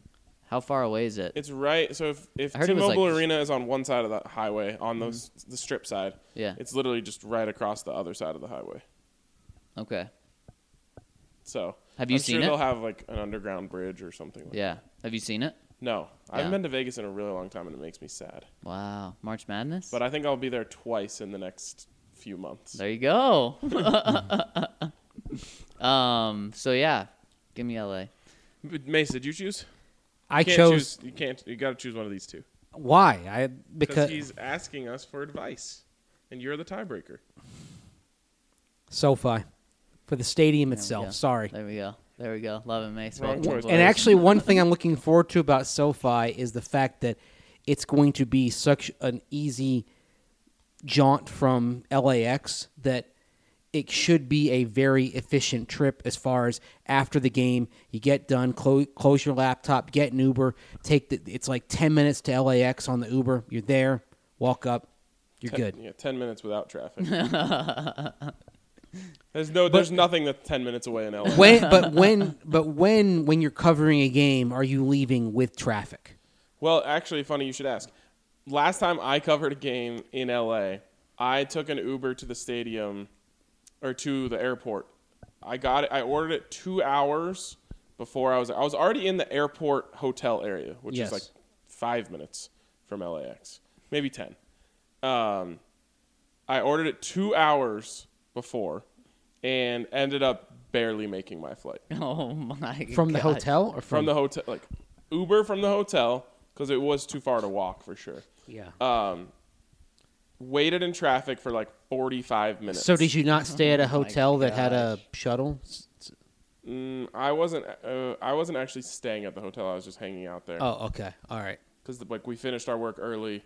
I only had one night of hotel. The person I was hanging out with had a, another night of hotel. Because when the last time I did it, I I had a flight like at ten o'clock on Sunday night, and I caught the Uber from Dignity Health Sports Park at about seven o'clock, and there was no traffic. Yeah, Everything I've never. flowed. I've never even been able to say that sentence in LA. There was no traffic. um, next one is from Aquaman. He says, "Now this was classic off-season episode. Lots of food talk, no bachelor talk. That does not make it a classic. off- Wait, did, did we miss? classic off-season? Did we can- miss can uh, circle DJ back. C fifteen? We'll circle back. Um, let's keep it up. Mace is right as usual. Blueberry Pop Tarts are the best. Your thoughts on Josh Allen as a backup quarterback next year? I hate that idea. Get someone else, except for Brady or Rivers, for the backup. What do you think the Broncos will do? If Brandon Allen is the backup quarterback and Drew Lock gets hurt, the Broncos are going zero four. Yeah. If Lock Maybe. misses four Uh, games. no, I think I think he has a shot. No. I think we've seen the best of Brandon Allen. But this is in our roundtable. And this has got so many questions this week. You guys must be chomping at the bit for our roundtable this Yeah, weekend. Gonna be a good one. Gonna be a great one. Who would have known? All right, we can circle back now. D- E yep, DJC 15. Number one, woke up Thursday 0 and 0 on my official coaching record. Went to bed 1 and 0 by a 30 point blowout. As Vic would say, that deserves a good old boom. nice. Number two, speaking of corners, have y'all heard anything on how Callahan is recovering? nope. Nothing beyond should be ready to go. I haven't heard of any setbacks. Right. Right. So, number three for Pat. Number four, I have a couple of buddies that are Nuggets and Bengals fans, and they are convinced that the Bengals are going to bungle the number one pick and not get Joe Burrow. LOL. Something that's floating around this morning. We see how David Tepper basically pissed off every owner and other owner in the NFL by driving up the coach's salary What price about Mark Davis? for Mark Rule for for Matt Rule. Why didn't Mark Davis piss everyone off? Why didn't he drive up the cost of coaches? because at least John Gruden had a s had some skins on the wall, so to speak. Fair enough. With Matt Rule, literally one year in the NFL as an assistant O line coach and then a college coach. Well, anyway, what's floating around this morning is apparently the Panthers want to make a pro, a play for Joe Brady and will pay through the nose to make Joe Brady their offensive coordinator. And let's say the Bengals go down to the Senior Bowl and say, hey, we really like Justin Herbert. Maybe the Panthers and Bengals play ball and the Panthers move up to number one. I love if it. Joe Brady is their offensive coordinator. First of all, I love that they're going after Joe Brady. Genius move. Yep. Everyone should be doing it. um, second of all, the ba- the Bengals cannot be that dumb. That would be that would be so bad. so even if the Panthers offered four number one overall picks, To go for aren't they where the Panthers sit? are they um They're probably in the middle. seventh, of the I pack. think. Oh, Yeah. Okay. Um, yeah. If they offer four number one picks, you definitely take it. You do? Yeah, I do. I don't. Would you offer that if you're the Panthers, especially if you've hired Joe Brady? Yes. Uh, no. I don't think Joe Burrow's that that good. but he's with the coach that got the most out of him, the coach that's his whisperer. Four first pi- first round picks. That's huge. You're not gonna. You're, you're literally Would you do saying, three? You're literally saying Joe Brady or or Joe Burrow, come in here, and you're never gonna have any good players around you. Well, yeah, Christian I would Do McCaffrey. thr- I would do three, definitely. Three is a Yeah. is more of a conversation for me, even though it's you're still. I mean, three first round picks to move up six spots. I realize it's number one, which ch- makes it a, like a million times more valuable than everything else. But man, uh, if you're doing it for the Panthers, I could sign off on three. Yeah. Four seems like one of those deals that everyone looks back at and they're like, yeah, that might have seemed like it was obvious at the time. Like, just do it, do whatever you have to, ki- what you have to. And now they can't get any good players in here. yeah. Yeah. Four is a ton. And it's not like they're like a young blossoming roster. It's true, but you do have a dynamic player in McCaffrey, You do for sure. a very dynamic building block. and that's going to be a like Burrow and McCaffrey would be a, a beastly combination. It would have been with Cam Newton if he didn't break. right. Number five, the Bachelor is just the upscale version of the Flavor of Love with Flava Flav. Both are trash TV. LOL. No, the bat fl- flavor of love was just trying to rip off The Bachelor, and no one's been able to successfully do that. But don't knock Flava Flav because the Steve Atwater film Dead Tone was a Flava Flav night tale. oh my god. the film that gave us all 75. Um, The fact that Steve Atwater made a movie There was is one of also the greatest a things shot ever. at love with Tila Tequila. There Oh was, my gosh. Um, something Bre- uh, like something with Brett Michaels. I forget what that one was called. Oh Everyone's tried it. It's just you can't beat The Bachelor. and DJC15 also says, speaking of quality shows, Chuck is a quality show. Binged it, binge watched it last year. Yes. What is someone's on my its side. identity? It's about a very smart nerd that works for that gets this thing in his head that makes him like super have him superpowers.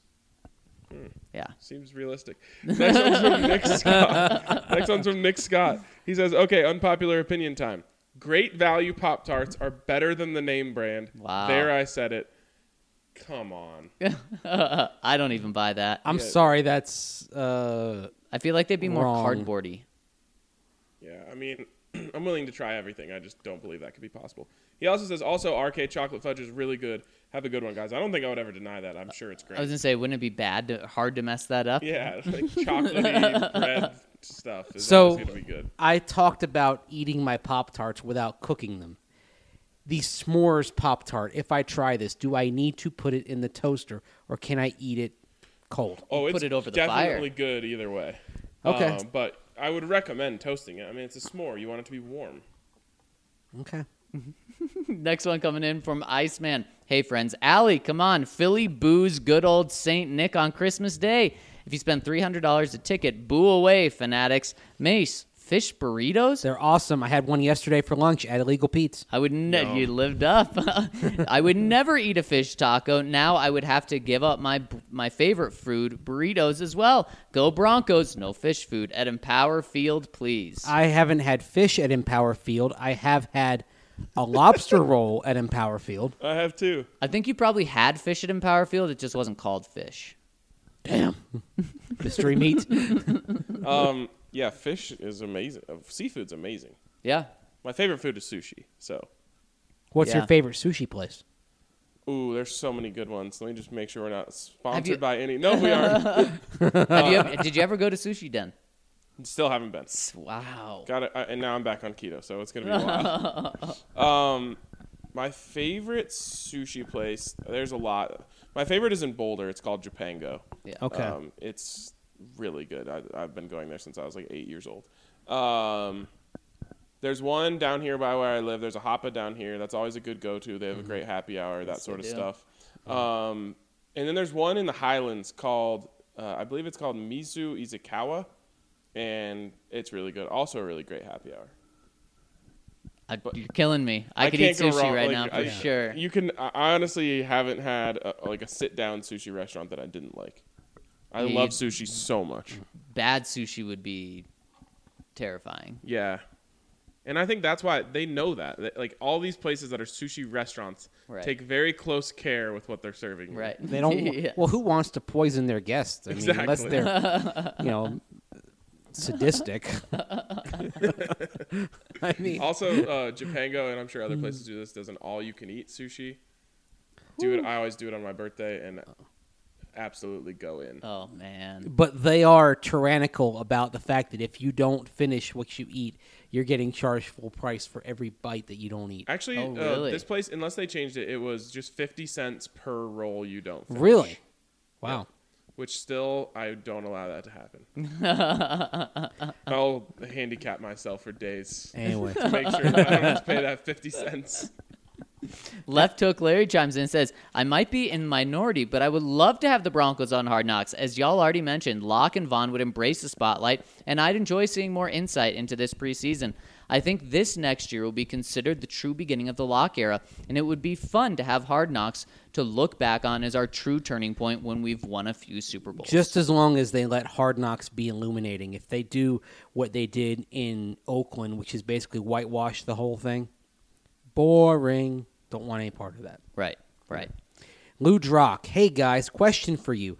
What record next season do you think puts Vic in trouble? I feel like the Broncos have finally turned a corner, and assuming we don't have terrible luck with injuries, there's already an expectation next year that we finish with a winning record.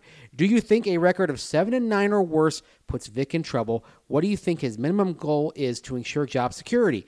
I guess a lot depends on why we have that record. If the O doesn't perform, then perhaps Skangs is the casualty and Vic keeps his job. Thanks, Charlie. You cannot keep firing coaches every two years. You cannot do it. You'll you'll get yourself into a never-ending cycle. And so, I think there is a number that Vic gets in trouble. Seven and nine is definitely not it. It's closer to like four and twelve or worse. I would say six and ten is probably the number at which he's in trouble but survives. So when does he lose his job? If he if they go six if they go six and ten or seven and nine, the seat is warm going into twenty twenty one. If they go five and eleven or worse, I think they may pull the trigger. If it's six and ten or seven and nine, though, in all, unless it's un, the unlikely circumstance of the defense struggling and the offense balling out, I think you could see Scangarello being a scapegoat if the offense struggles and they're six and ten or seven and nine again. Here's what's unavoidable: if the Broncos go zero and sixteen, and Vic Fangio gets fired, John Elway cannot avoid the label coach killer. He, c- it's unavoidable. If they go zero and sixteen, I think John Elway's probably shuffled off too. Oh well, then then you can get away with that. But you are going to make this a very un uh, unattractive job if Vic Fangio gets fired. Yeah. Maybe hiring Josh McDaniels or something. um, yeah, four and twelve. He's gone. I think anything else, he's fine. I think he gets a third year. And I, the other thing here is, I think a lot would have to go wrong for the Broncos to be that bad, and maybe he gets a pass because of it. And I'm not even going to say some of the things that are going through my mind, and I'm just going to touch wood because of my thoughts. But some, but what if it's Drew Lock gets hurt and they had to go with Brandon Allen? Why you got to do that, man? Let's put Touch it the out. damn wood. yes, if that thing that we are not going to speak of ever again happens, But then you know what? If it if it happens, but you've backstopped the starter with a quality backup, you can avoid that sort of fate. But if you decide, hey, Brandon Allen's good enough, whose fault is that? If they don't have a good backup, it's on. That's on John Elway and the coaching staff because they're in lockstep. That's on everybody.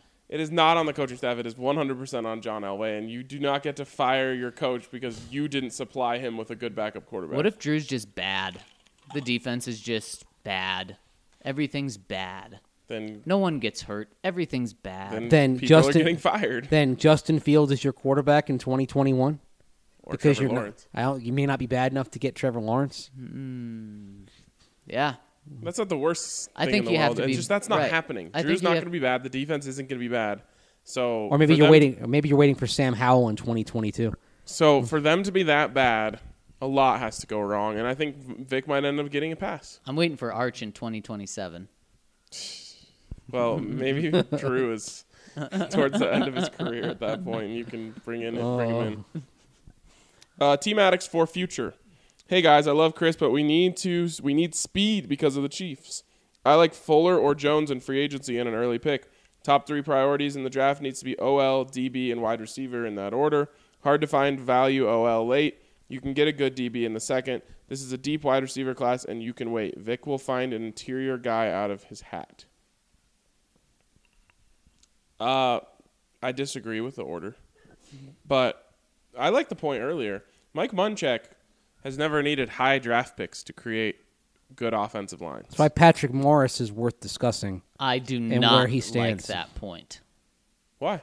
I don't. I don't like it because I'm all down for giving Mike Munchak four draft picks on day three to get his guys. But because of that, don't just deprive him. Make his job a little easier. Give Well- him give him the necessary resources and give him give him the the gambles late on day three. Don't just make him have that. What if he's telling you though, like, like Make my life hard. Don't no? What give if me he's saying like anything. I can do the same thing? What's the dude out of USC, Andrew or Austin Jackson. Austin Jackson? I want to call him Andrew Jackson, former president. Um, yeah, I know a history thing. Um. I I was gonna like, what if he says like I can do the same thing with Austin Jackson that I can do with Tristan Wirfs. So you don't need to s- you don't need to go at fifteen. They, So you J- better so- have multiple options because let's say the draft falls and you don't get him. If if it's someone other than Tristan Wirfs, you say, okay, give me three guys that you think you can work with, three tackles. Maybe it's Austin Jackson. Maybe it's also Prince Tega Winogu from Auburn. Three guys that you could get on. And Austin Jackson might be available on day two. I feel pretty confident Winogu is going to be there when you pick in the second round. Well, and let's say he does say Austin Jackson. That's still a first round pick. That's fine. That that that's totally fine. I'm just saying, don't give him scraps.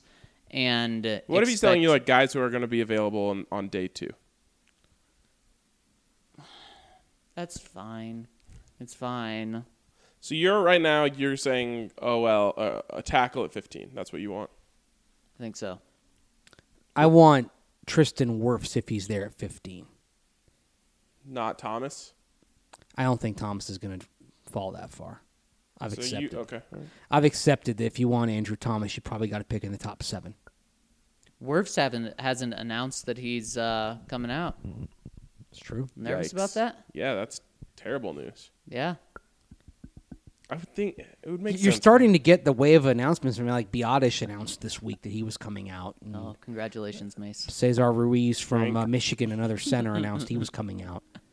So yeah, you get to hear about Tyler Biotish for the next three months. A lot Fun, of fun, fun. people are a Like- lot lower on Yeah. him than you are. yeah, Dane Brugler doesn't like him. Mel Kiper loves him. Well, I, I yeah, I don't. I'm not all that invested in what those guys think. It's Yeah. a good. It's a good. well, that's the starting thing. Like all of a place. sudden, like oh, Dane Brugler has him eighty something. So oh my god, you know what? That's just you know the, everyone's got an opinion about this, and some of us are going to be right, and some of us are going to be wrong. I don't have like I'm sure there are people who are more accurate on these things. I don't have guys that I trust more than the other. I like to Right. see where people have things and then I just watch it myself and then I make my own. I like to have I have my own top 100, and then I like to take about 10 top 100s and do kind of a I like to get a consensus, and then I kind of see and then when I'm doing all my draft day stuff, it's like okay, well this is kind of where the the wi- if you believe in kind of the wisdom of a crowd, this is sort of where the crowd had him. right, yeah. where it it's all like adds the up to. composite. It's like the Rotten Tomatoes thing. You know, you, you have the tomatometer, which is what, 500 critics basically? they love that you use the the branded name that they came up with for that. I know I should, gi- I feel a little dirty saying that and giving them the pub. but I, I, I do use it and I, I do lean on that. This one from, I better say this correctly, Mike Hawk. instead of my cock. Good gravy, Zach. Come on. What? All he said was Mike Cock. I mean, it says it right here, just my cock. Mike Hawk. this will sound very unconventional Right. and downright strange, but trust me, it works. Take strawberry Pop Tarts, toast them.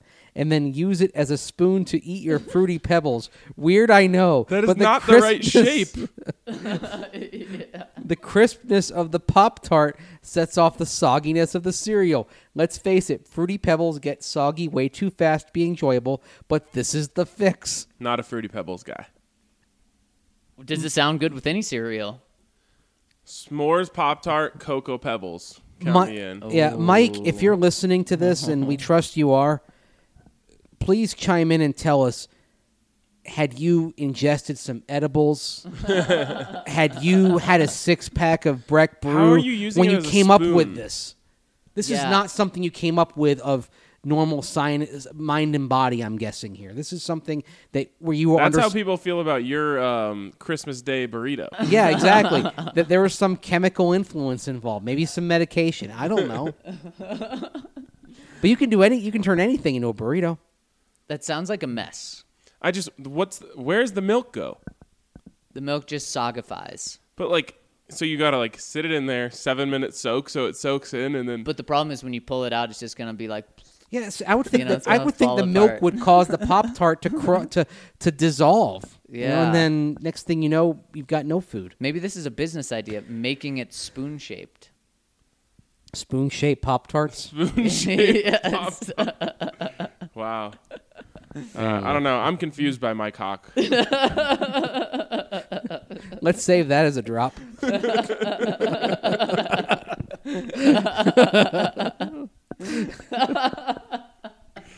Uh, I can't see it. My cock.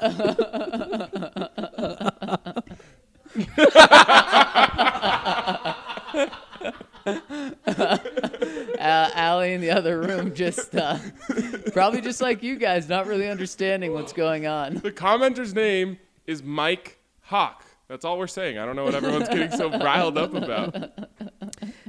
Well, back in the day when we hosted uh, NFL.com chat sessions back around 2000, if we couldn't get enough people, we'd come up with our own questions on the staff. And so we had our share of names. Uh, there was one that I used to use last name ACIO, first name Phil.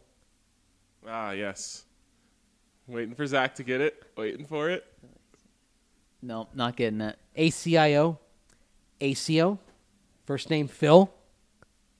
Maybe Zach doesn't know that word. Maybe not.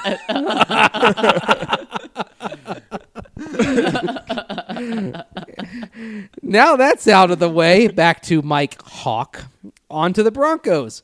Looking at Kubiak's successes in Minnesota, how much better could the Broncos season have been if we brought him in as OC instead of Skangy? It's possible that Kubiak would have brought Locke in earlier and we could have had a shot at a wild card spot. Plus, Denver would have had three coaches with head coaching level talent in Vic, Munchak, and Kubiak. Uh, I, I don't know if he would have brought Drew Locke in sooner. I don't No. think he would have. Famous um, Paxton opportunity stealer, uh, Gary Kubiak, wasn't bringing in Drew Lock any sooner. Yeah. So Sorry, just picked up what you guys were, Oh. were putting down. I, I was spelling it all wrong. Can we get a definition for that, or not on this Mm, podcast? probably not. Okay, No, okay. no. Yeah, probably. Let not. people look that one up. Keep up the great work, guys. But seriously, if there's any new listeners tuning in, don't stop listening this off season. Oh wow. the podcast this time of year only gets better. From food to the bachelor and whatever the heck else come up, it's some of the funniest content around. Ryan, Zach, Mace, keep having fun. I'm glad to be riding with you, along with y'all. So long, Mike Hawk. Is that Fleetwood Mac. yes. Okay. All right. Mike Cock delivering again. In Yes. a big way. big way. That's what she said. Oh god. wow. you thought yesterday was good. Oh man. Okay. All right. All right. Can we recover from that? Uh, may, maybe not, but it's probably a good time for us to talk about Breckenridge Brewery. And if you want to eat fruity pebbles with a Pop Tarts as a spoon, Breckenridge Brewery can probably get you to a place where that seems like a good idea. So make sure you go down to your local liquor store. Maybe it's Davidson's, maybe it's Total Beverage, who knows? Uh, but make sure you head down there and get yourself some Breck Brews, and then you can spoon fruity pebbles into your mouth with a Pop Tart. And you know where you can pair the delicious Breckenridge brew with something that's probably even better? That's Bojo's. Because Bojo's, you can pair it. It's, it's pretty much the match made in heaven with the perfect honey crust pizza that you can also dip in honey. It's infused in honey. And you guys know that it is the true Colorado mountain pie. It's locals' favorite place, like us, and also people that are just passing by, stopping in. It's also their favorite place. There's five front range locations that you can go to, so make sure that you check them out. And they're giving the DNVR family a free honey cheese bread with the purchase of an entree. How, how does that sound? Honey cheese bread. Well, let's just think of things that are great in life: honey, cheese, and bread. How can mixing them together not be amazing? And you pair that up with a Breck brew? Come on. Here's the thing, guys: I cannot eat that right now. I've never had it, and I cannot eat that on keto. I am going to need you to go to Bojo's, get the honey cheese bread, and give me a review. and they'll give it to you for free. free. You just mention DNVR when you're there. So you get a delicious Colorado mountain pie and a free honey cheese bread. Man, Ryan, I feel bad just talking about it around That's kind you. of messed up. Yeah. kind of messed up. I'm sorry. Okay. Let's move on. And let's get to the next question from Blue Ridge Bronco. Well, Team Maddox for future, Be I sure think. how you say that. Be be careful how you say that. Oh yeah, is that? a- Yeah. I think T Max for Future is actually next. no, we already got that one. up. Okay. I think right. Yep. Yep. So Blue Ridge Bronco 52 says, okay, hear me out. There is a place for strawberry unfrosted Pop Tarts in your breakfast regime. Stop that. Toast said Pop Tarts and right out of the toaster, spread with a bit of salted sweet cream butter.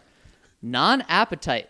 Bon appetit. Mm-hmm. bon appetit, gentlemen. A sweet buttery breakfast pastry. Why does it have to be salted? though? salted sweet cream butter? That sounds like Is that just something that people just have? that sounds like you're going to like a you know a, a new aged restaurant. Or like, uh, it sounds like it might be a um, flavor of ice cream at like a trendy ice cream place. Like Or a flavor salted of- caramel? Yeah, a flavor of coffee at Starbucks. oh, that's definitely going on top of your cold brew. yes. Back to football. If we don't retain Chris Harris Jr. in free agent, wait, before we do that, why not just do that with a frosted strawberry Pop Mm. Tart? You know, why not just throw the s- salted sweet cream butter on top? right? Yeah. And Why not more sugar? Yeah, ever, ever thought I'm, about I'm that? down Blue Ridge except for the. Bronco? s- I'm I'm down except for the salted part. Why do we need to salt it? A lot of people like salt with their sweets. I know they do. Yeah. I don't e get it. I don't either. I don't either. Uh, he goes on back to football. If we don't retain Chris Harris Jr. in free agency, who is the most realistic option for Broncos and Fangio's D? Bradbury, Fuller, Jones, or another? Keep up the great work, gents. P.S. A hot Dog. is a sandwich. It is. No, it's not. No, it's not. It's hard not. yeah, probably not. So, at, at- out of the free agent cornerbacks, who's Byron the best, Jones. Who's the best tackler? Oh, I don't know. Is Byron Jones a good But tackler? Byron Jones is the best fit for this. for this I defense. think so too, and that, that's who I've kind of leaned to whenever we've talked about these guys. I think Bradbury's probably a little better schematic fit okay, than Byron Jones. so not not Kendall Kyle or Will Fuller. I, well, is, is Kyle Fuller going to be available? I have no idea. So then it'd Yeah. be Kendall that's available. Yes. Yes. There we go. See? Will I don't I don't know about is he we don't playing know this if- week? we That's don't actually know. really we don't know important if he's to available. their success. It is important. Game time. You got the next one, Mace? Yes, I do. I've got it right here. This one from Mandan Mandan McBrandis. McBranus. Okay. Wild berry is the best Pop Tart hands down. Hot fudge sundae is the best dessert flavor, but s'mores is a close second. But I think what we can all agree on is knockoff Pop Tarts are gross. Yep. My soul died a little when Zach made that ungodly statement. There's two things I absolutely don't compromise on by buying off brand versions Pop Tarts and toilet paper. Can't you use for the same thing? Yeah, we had a, a, a, a mishap around here recently where we accidentally bought the wrong toilet paper. It's been uh, Yeah. it's been unpleasant. No. Yeah. You, Yeah, It's y- a mistake you make once. Yep. Yeah. You know what you do when you buy it? You say, okay, we made the mistake, but we're not going to use it as toilet paper. Maybe we'll use it to clean up messes around the kitchen and all that. But no, you, you don't skimp. You got to go for Charmin. You've got to go for something soft. I'm not responsible enough to go back to the store. Like it's, it's a one trip thing. We made the mistake. Got to live with it until the next store trip. The good thing there is are some it- things you can't live with. I can't live with discomfort in that area of life. The good thing if you buy the wrong toilet paper, you're gonna need more in like 48 hours, so you're fine. Uh, Pop tarts. What else can you not skimp on? Cereal. Just you're not buying. Like you can't buy the off-brand cereals. honestly like off-brand sodas. Like I Oh, can, yeah. like I can tell, like i- if you buy like Mountain Cola. Lightning instead of Mountain Dew, like, no, no, not working. Um, there are some. I, I I might be in the minority here. I like the like new age kind of like natural sodas that they have at some like uh, the more like fancier right, cane sugars and stuff. Mm-hmm. Yeah, like that stuff is always good to me. Yeah, you can't do. Uh, Off-brand uh, Doritos. Chips. I've never had off-brand chips. if you go with just straight tortilla chips and you're dip, you're smothering it in salsa, it's fine. But once you add the flavor, like the nacho cheese flavor, Right, right. I can That's They see- put a lot of work into making that not taste like plastic. yes. all right, he says. Anyways, I can talk about Pop Tarts all day. I think the most concerning thing about the Patriots' cheating scandals is that they've been caught against the Jets and Bengals, and Deflategate against a Colts team they tore apart anyway. One would have to assume that if they're spying on the one-win Bengals, they're spying on much better opponents too. no doubt. Also, after the Deflategate, if they had cheated twice and been caught twice, it should discourage the existence of a third scandal, implying probably that they have a winning record in getting away with cheating proportionate to their winning record in football games during the Brady era. Obviously, these are assumptions. They are nothing that they could be convicted on, but I can, I think, can and should be considered when assessing the severity of their punishment. What are your thoughts on that? Sorry for the long comment. Thanks to all at DNVR for everything you do. I think they should be considered in assessing the severity of the punishment. I don't think that the implication that oh they must have been doing it against other people is going to be considered because you can only go by what you've got in front of you. Now, I do think the fact that they've been caught multiple times. This is why the their protest their protestations of saying oh football wasn't involved with this thing with the Bengals game it rings hollow. I don't care. I don't believe the Patriots on this. And they have zero credibility because of not only what they've done, but because of what one of their people did when he went to another team here in Denver. This Yeah. is an i- this is Shenanigans. A pattern. I believe we call that. this is institutional. And honestly, I do not like take away a draft pick for them for this thing. And I don't care. The burden is on you to make sure that no one thinks you are cheating if you are actually clean. But I don't believe they're actually clean. I think they're cheating left and right all the time. And so now they need to be punished. And I don't care if they complain and stomp and throw a fit about it. You're losing a draft pick. And now you're going to realize that you need to be on the forefront of making sure that no one thinks you're cheating. Take away their 2021 first round pick. Oh, I take away first round picks for the next 3 years. If you take away 2021, that's all that's going to matter. Because they're going to be so bad this year. Yep. Tank for Trevor. Yep. And then they can't get Trevor. That'd be crazy. But I like it for 3 years because they can't get tr- then they can't get Trevor, they can't get Sam Howell. They're up a creek without a paddle. Yep. That's I'm- when that's when Brady or Belichick should just retire this year. Yep. Leave the organization in the worst place possible. and then he'd be back coaching next year. Maybe it should be like the NCAA where there has to be a show cause for you to hire him after this. Right. Count Locula. With Munchak in the house, I think we can draft road grader, run blocking, offensive lineman in rounds three and four. Guys that can show decent pass pro, aided by Locke's mobility, and can open lanes for our featured back number 30.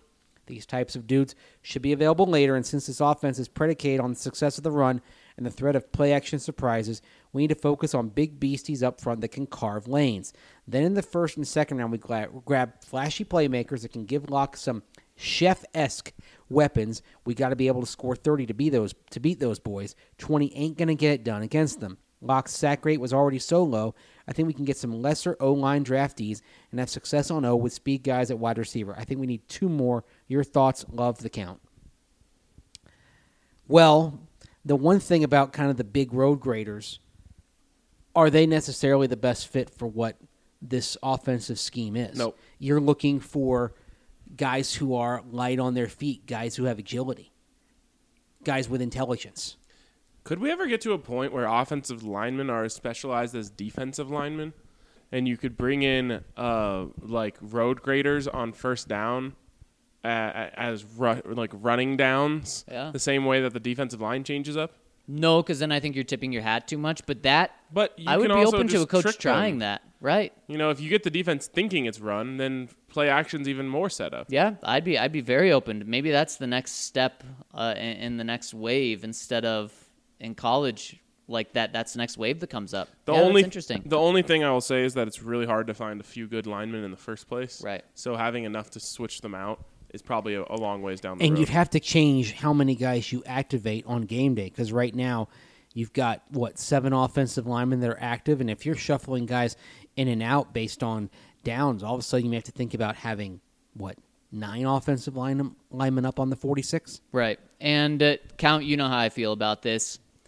Yes, give Mike Munchak depth, clay to mold in the second, third, fourth, fifth, sixth, seventh. Give him all those picks.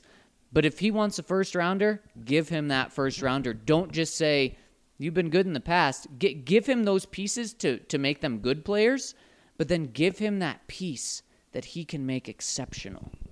And like we talked about Gary Kubiak and how he maximized, you know, quarterbacks from the middle and late rounds.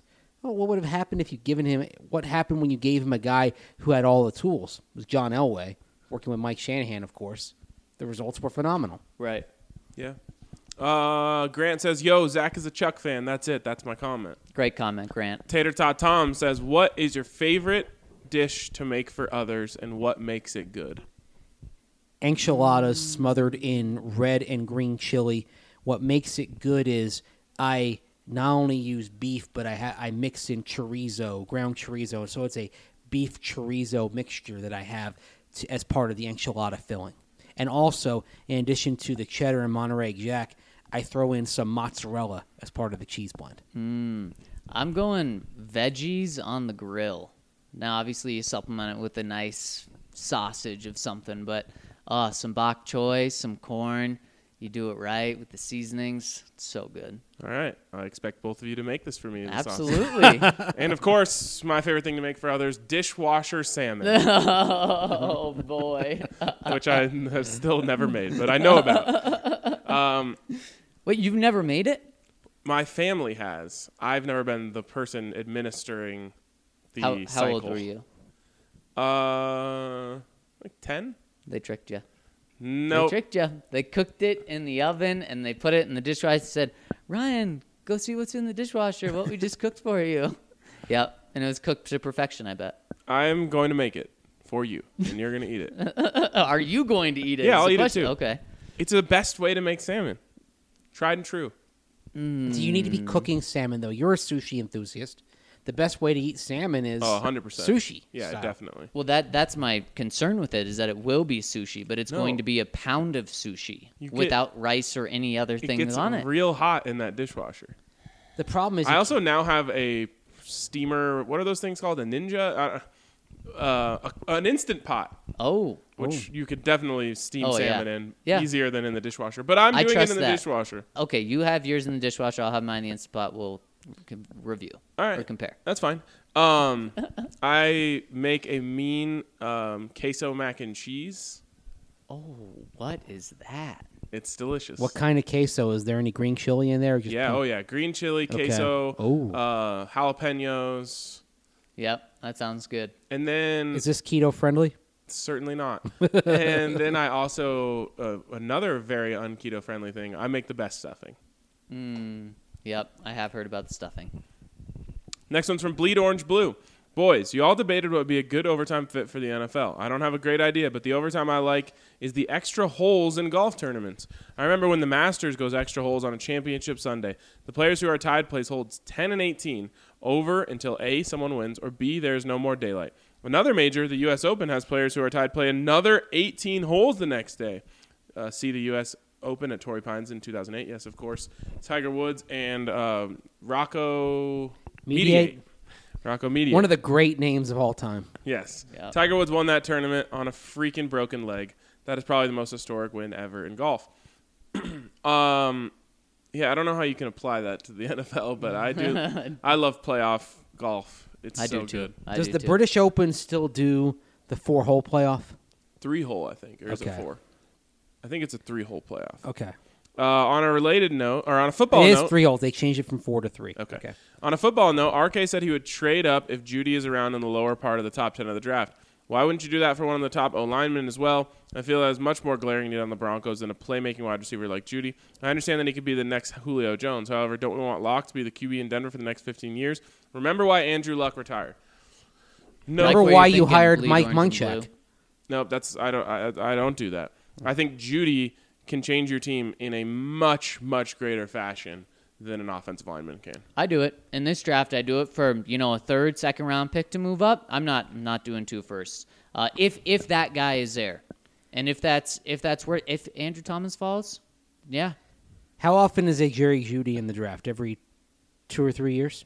In terms of quality Mm. receiver, every year. Neither. so yeah. so which draft? further. So Every who's there? five More, or so years? okay, so what you're saying is that there are Tristan Wirfs in the draft more often than Jerry Judy's. Most certainly. And when you're talking about trading up and sacrificing draft capital, it's got to be for somebody who is a more rare talent in the draft. Yes. And I think Mike Munchak should be able to protect Drew Lock. He's not he's sh- he's not going to get slaughtered back there. He got sacked fewer than any rookie quarterback in terms of sack rate. The, sch- they scheme to help him out, but yes, his feel and his escapability help make that possible. you guys are higher on Garrett Bowles than Vic Fangio and John Elway. John Elway No, himself. they aren't. They're you the guys- ones who are going to roll with him. for this year. I- look, I- availability. I, That's- think you that's can. his best trait, I guys. But think they're going to you- roll with him. That yeah. means they like him more than us. and But no, but you're saying but you wouldn't. But I think you're making your your tackle plan for 2021 with guys that are probably going to be your backups in 2020, Right. So and you're- you find them in rounds three and four. I don't think John Elway is as is sold as it seemed to be. But I don't even really think it seemed to be like he was sold. He's no one's sold. It's just but they know that that's the world they have to live in. Nick Geyer, 813, says, Wow, I'm almost done with this pod this morning. And I got to say, your comments on covering the team, and especially Mace's comments on being being let go, was awesome. Not that you being let go was awesome, or But the honesty. but the was- honesty was. I think that's why you guys get a passionate following because you keep it straight, and I truly appreciate, as an aspiring writer, what you guys do from top to bottom and behind the scenes. Thanks. Shout out to Spano. Also, I'm deaf. Hashtag Team Seinfeld, like Mace. Although I am the same age as Z and RK. Cheers, boys. I'm Team Seinfeld and I haven't even watched it to, start to finish. I just know I'm going to like it. True Champ Fan 24. Hey guys, couple of things. Number one, s'mores, Pop Tarts are life. I break them apart, put them in a bowl, and cover them with milk. Pop Tart cereal. Yeah, that sounds like a more efficient uh, combination of Pop Tarts and cereal. then with the butter and Yes. the Or Or why salted not? butter. Why not also just throw some fruity pebbles over that? No, no, no. Choc- chocolate pebbles or Oh, cocoa okay. pebbles. Okay, That's- sure. Number two. Do you guys like mixing cereals? no. I'm a yes, big fan. It can No. happen. Yeah, I'm a big it can fan. happen. I, I tried that with Cocoa Krispies and Cinnamon Toast Crunch. Uh, No. Well, that's because you mix two Didn't things work. that don't go together that well. Well, it put me off of mixing. No, Like- I d- I, don't want my Thanksgiving food touching, but my cereals are mixed. That's oh, fine. Zach doesn't like any of his food touching. No, so your burrito sounded awful. Okay. not gonna well, lie. of course. Then again, we like different. So you don't things. like burritos? No, I 'cause do. I But- do like. But it's I like. different. But I you like. don't like your burrito bumping into like mashed potatoes. but on I your like it plate. when Yes. syrup on my pancakes bumps into my eggs. oh yeah, no. me too. No. And sausage and bacon. Oh, That there syrup could be on a little sausage. Syrup on that. Oh my yeah. god, Yep, so good. it's amazing. Number two, I'd be comfortable with paying Simmons fifteen million dollars a season. What say you, Zach? Nope. No. Noted 12. Simmons haters. Yeah. That Seriously. Number three for Mr. B. Number four, y'all touched on the Denver San Francisco Super Bowl the other day. Sad but great story about that. My dad was stationed overseas during that Super Bowl. He, being a poor kid from rural East Montana, did not get to watch much football growing up, but was a huge Niner fan. He picked the team when he was younger because of Joe Montana having the same last name as where he lived. My grandma had sent him a Niners t shirt and a pair of Reebok Niners shoes. It was all he had from home and all the sports gear he had ever owned. Well, come game come time for the game, a Broncos fan saw my dad wearing what little gear he had and started mouthing off. And ultimately they made a bet. Loser gets all their gear burnt. Jesus. Needless to say, my dad ended up burning this guy's Elway jersey, Broncos leather jacket, sweats, flag, cards, and a signed picture of the guy with Tom Jackson. Oh my god. Whoa. You know, bet bet some beers. Yeah. Why are we Bet a betting, meal. Like, like belonging. Like But also bet a, make a bet where you gain something. Was this guy just crying the whole time? I don't know. I mean, That's, this is a bet where like you're betting and you can only lose. You don't if you win the bet, you get all you get is the satisfaction of burning the per- the guy's gear. That's but it sounds in this story as if it was that guy's idea. So like he got what was Yeah. coming to him. Right. But still, geez, what a terrible bet. exactly. Yes. Yeah, you, you don't make that kind of bet at all. I remember this story well. It taught me never to be too confident when it comes to sports and be respectful to other fans because you never know the outcome until the final whistle blows. What, Wow, what do you think the that's line true. was in that game? The Broncos must have been like 14 and a half. It was point double down. Yeah. digits, I Yeah. believe. Boy. Well, no, I guess they. I think weren't they 14 and a half against the Packers, and that was the largest Super Bowl line ever. On I think the largest Super Bowl line ever was actually Super Bowl 3. Oh, okay. with the Jets They were and the betting Colts. back I, I was gonna say the same thing. Oh, they've come on. They've been betting on football since time immemorial, guys. Yeah, but I just I didn't realize they were setting lines. I Yeah. figured they were just like, yeah, you can bet on that team or that team. Let's see. I- I'm actually looking it up right now. Super Bowl, any Super Bowl.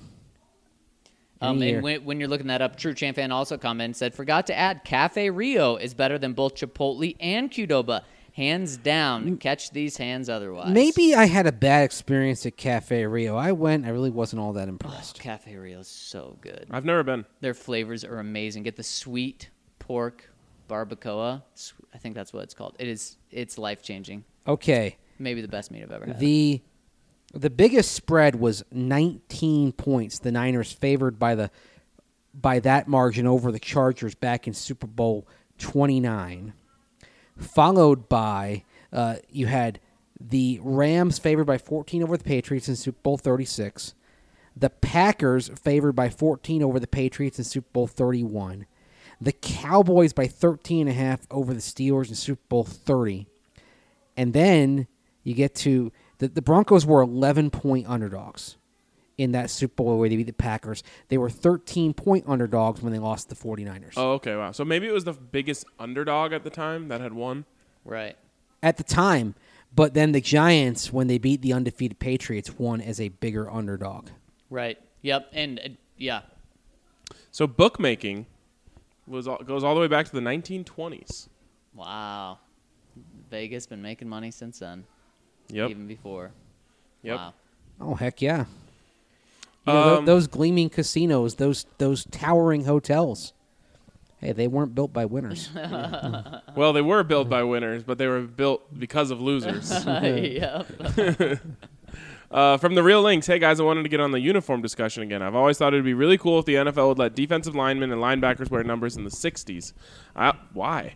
I also think that what uh, that instead of wondering about whether the team should go back to the D logo or stick with the current one, I think they should instead try to make a new logo that everyone can learn to love. Incorporate aspects from both uh, new and old designs in order to create a better look. Maybe a D with a modern looking horse. Yeah, that's what I was pulling for. The current the horse in the in the old D is not a good looking horse. The thin legs. yeah. Yeah. It doesn't it doesn't scream power.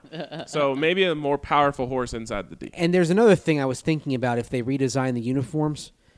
I would like to see ver- some kind of limited vertical stripes be a part of it as a nod to the original days. Like maybe on maybe on the uh, jersey you have like if it's an orange jersey you have like two blue and white vertical stripes kind of going down from the collar to the side of the, on the side of the neck down the sleeve. What if they And that's just- your nod to the early days. What if just once in a while they have blue and orange s- vertical striped socks?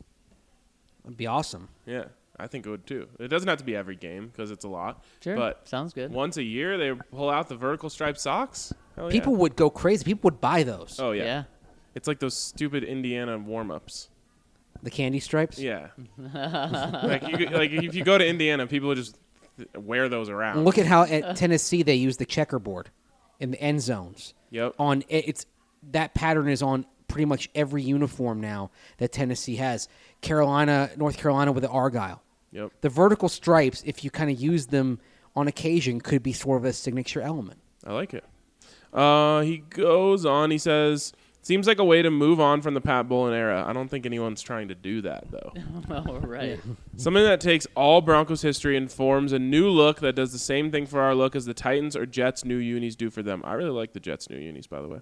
Instead of being divided over orange and blue, have a more equalized look, or be the team that does half of their home games in orange and half of them in blue. Overall, I just, I just think a look to bring the Broncos into the 2020s first would be the best. I think we can all agree on that. Yep. Sure. I had another thought too. With an unlikely expansion to an 18 game regular season, what if scheduling was divided into thirds? You have six home games, six away games, and six neutral site games. No. Then you could have orange unis at homes, white and away games, and blue and neutral site. Of course, with some teams it might not work, but let's say the Broncos are playing the Patriots and say Dallas. Why would they do this? Both can just wear their both can't just wear their blues, but the Pats could have a red uniform for that. That would really pop. Any thoughts? Thanks Yeah. for the awesome pod. my thoughts on that are that I wish they would have more games, even though I know it looked ugly when the Broncos wore orange and the Browns wore brown. I would did. like to see more color on color games. Like when the Broncos play the Raiders, I'd like to see the Broncos in orange and the Raiders in black. I would not. Oh, right, black and orange. That works for me. Black and orange, black and orange, black and So it'd be like Drop orange. it soccer. You- Yeah. You, cha- when there's a Uh-huh. clash, you change. When there isn't, you know, like when Manchester United plays Manchester City, United wears red and City wears blue. I like Done. um the I like the color rush like monochrome type of looks.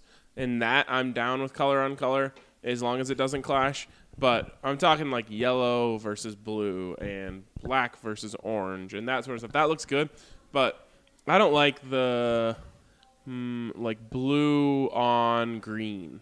Thank you for incorporating a non uh, uniform part in this so I can get involved in this comment. The real links. Uh, no, you can't have six neutral site games. I mean, there's n- there's l- there's no defensible reason as to why you would want to do The that. most you would see is one if ultimately a compromise on scheduling involved a 17th game. Right. And more teams playing neutral sites. yeah, I Yeah. agree. It's funny because as we're talking about colors, we just saw two examples on on NFL Network. Like wait, right now, we're looking at Cowboys Packers. If the Cowboys wore blue and the Packers wore green, not good. No. Too close to each other. But the clip before was 49ers Seahawks. The Niners wear red, the Seahawks wear blue. That would look fabulous. It's fine. I just I the more contrast the better for everyone's eyes. But the reason why the white uniforms exist is black and white television. That's what Black first and white, black and that's what first brought them into being to- when for fans that were watching in increasing numbers on TV it was a way for them to Oh. to easily differentiate between the teams well who has a black and white television anymore white Black and white, uniforms black and- look great though. they kind of Broncos white on whites. white on Chef's white, kiss. white on white. yeah Eh, I kind of my, my mom always says they look like ice cream men when they're white on white Ice cream men? Oh, the old ice cream Oh right, right. Mm. outfit yeah Ice Like cream, she you hate she scream. hated when the Bucks used to have white helmets, white jerseys and white pants. But when they Love added, it. or, but when they added orange pants instead of the white, she's like, "That's a good look." Um, white on white on white is a great uniform. Yeah, I agree. Some people call it the stormtrooper, which I can see that, but it still looks dope.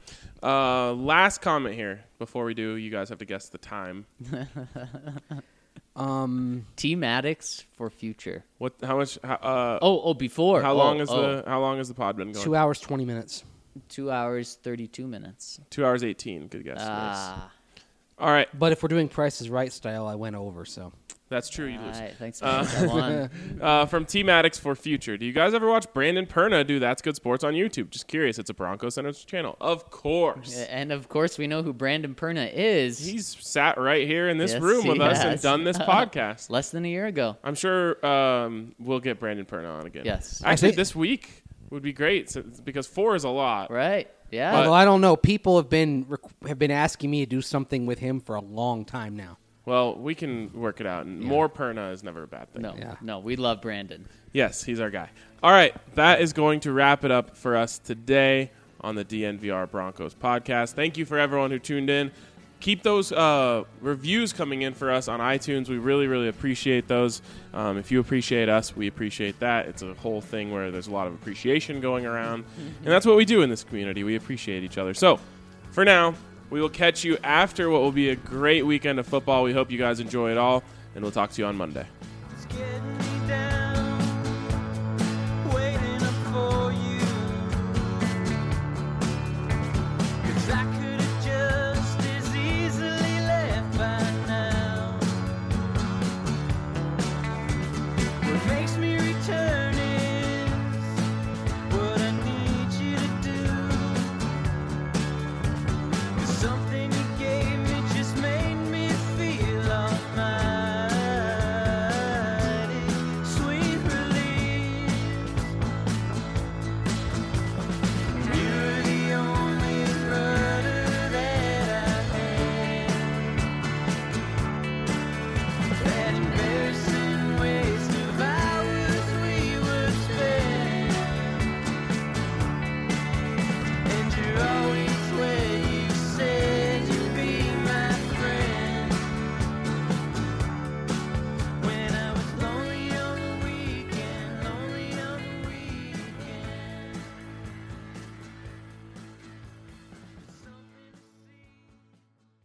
If you live in the South Metro area and have been looking for top notch customer service, extensive beer, wine, and spirit selections, and unbeatable prices, look no further than Davidson's Beer, Wine, and Spirits. You won't find a more varied inventory anywhere else. Don't just take it from me, guys. This is Michael, and he's been shopping at Davidson's since they opened. The thing I like about Davidson versus the competitor is it has a larger selection. And if I am going to buy spirit, then Davidson's is usually my first choice as well because just of the size of the selection. I also like the uh, extensive selection of some uh, hard to find items But that's not all. Every department is staffed with highly trained specialists who can help you find exactly what you're looking for. But I've always found the folks that you chat with to be knowledgeable. I've chatted with the spirit staff about different bourbons and different vodkas, and I am always chatting with the wine staff about different things and saying, oh, I like this. What else do you have that's similar? Particularly when I go to non US uh, wines, I find them extremely helpful in, ha- in helping me find something I'm looking for. What are you waiting for? Head to either of their locations in Centennial or Highlands Ranch and follow them on Facebook to stay up to date on their latest specials.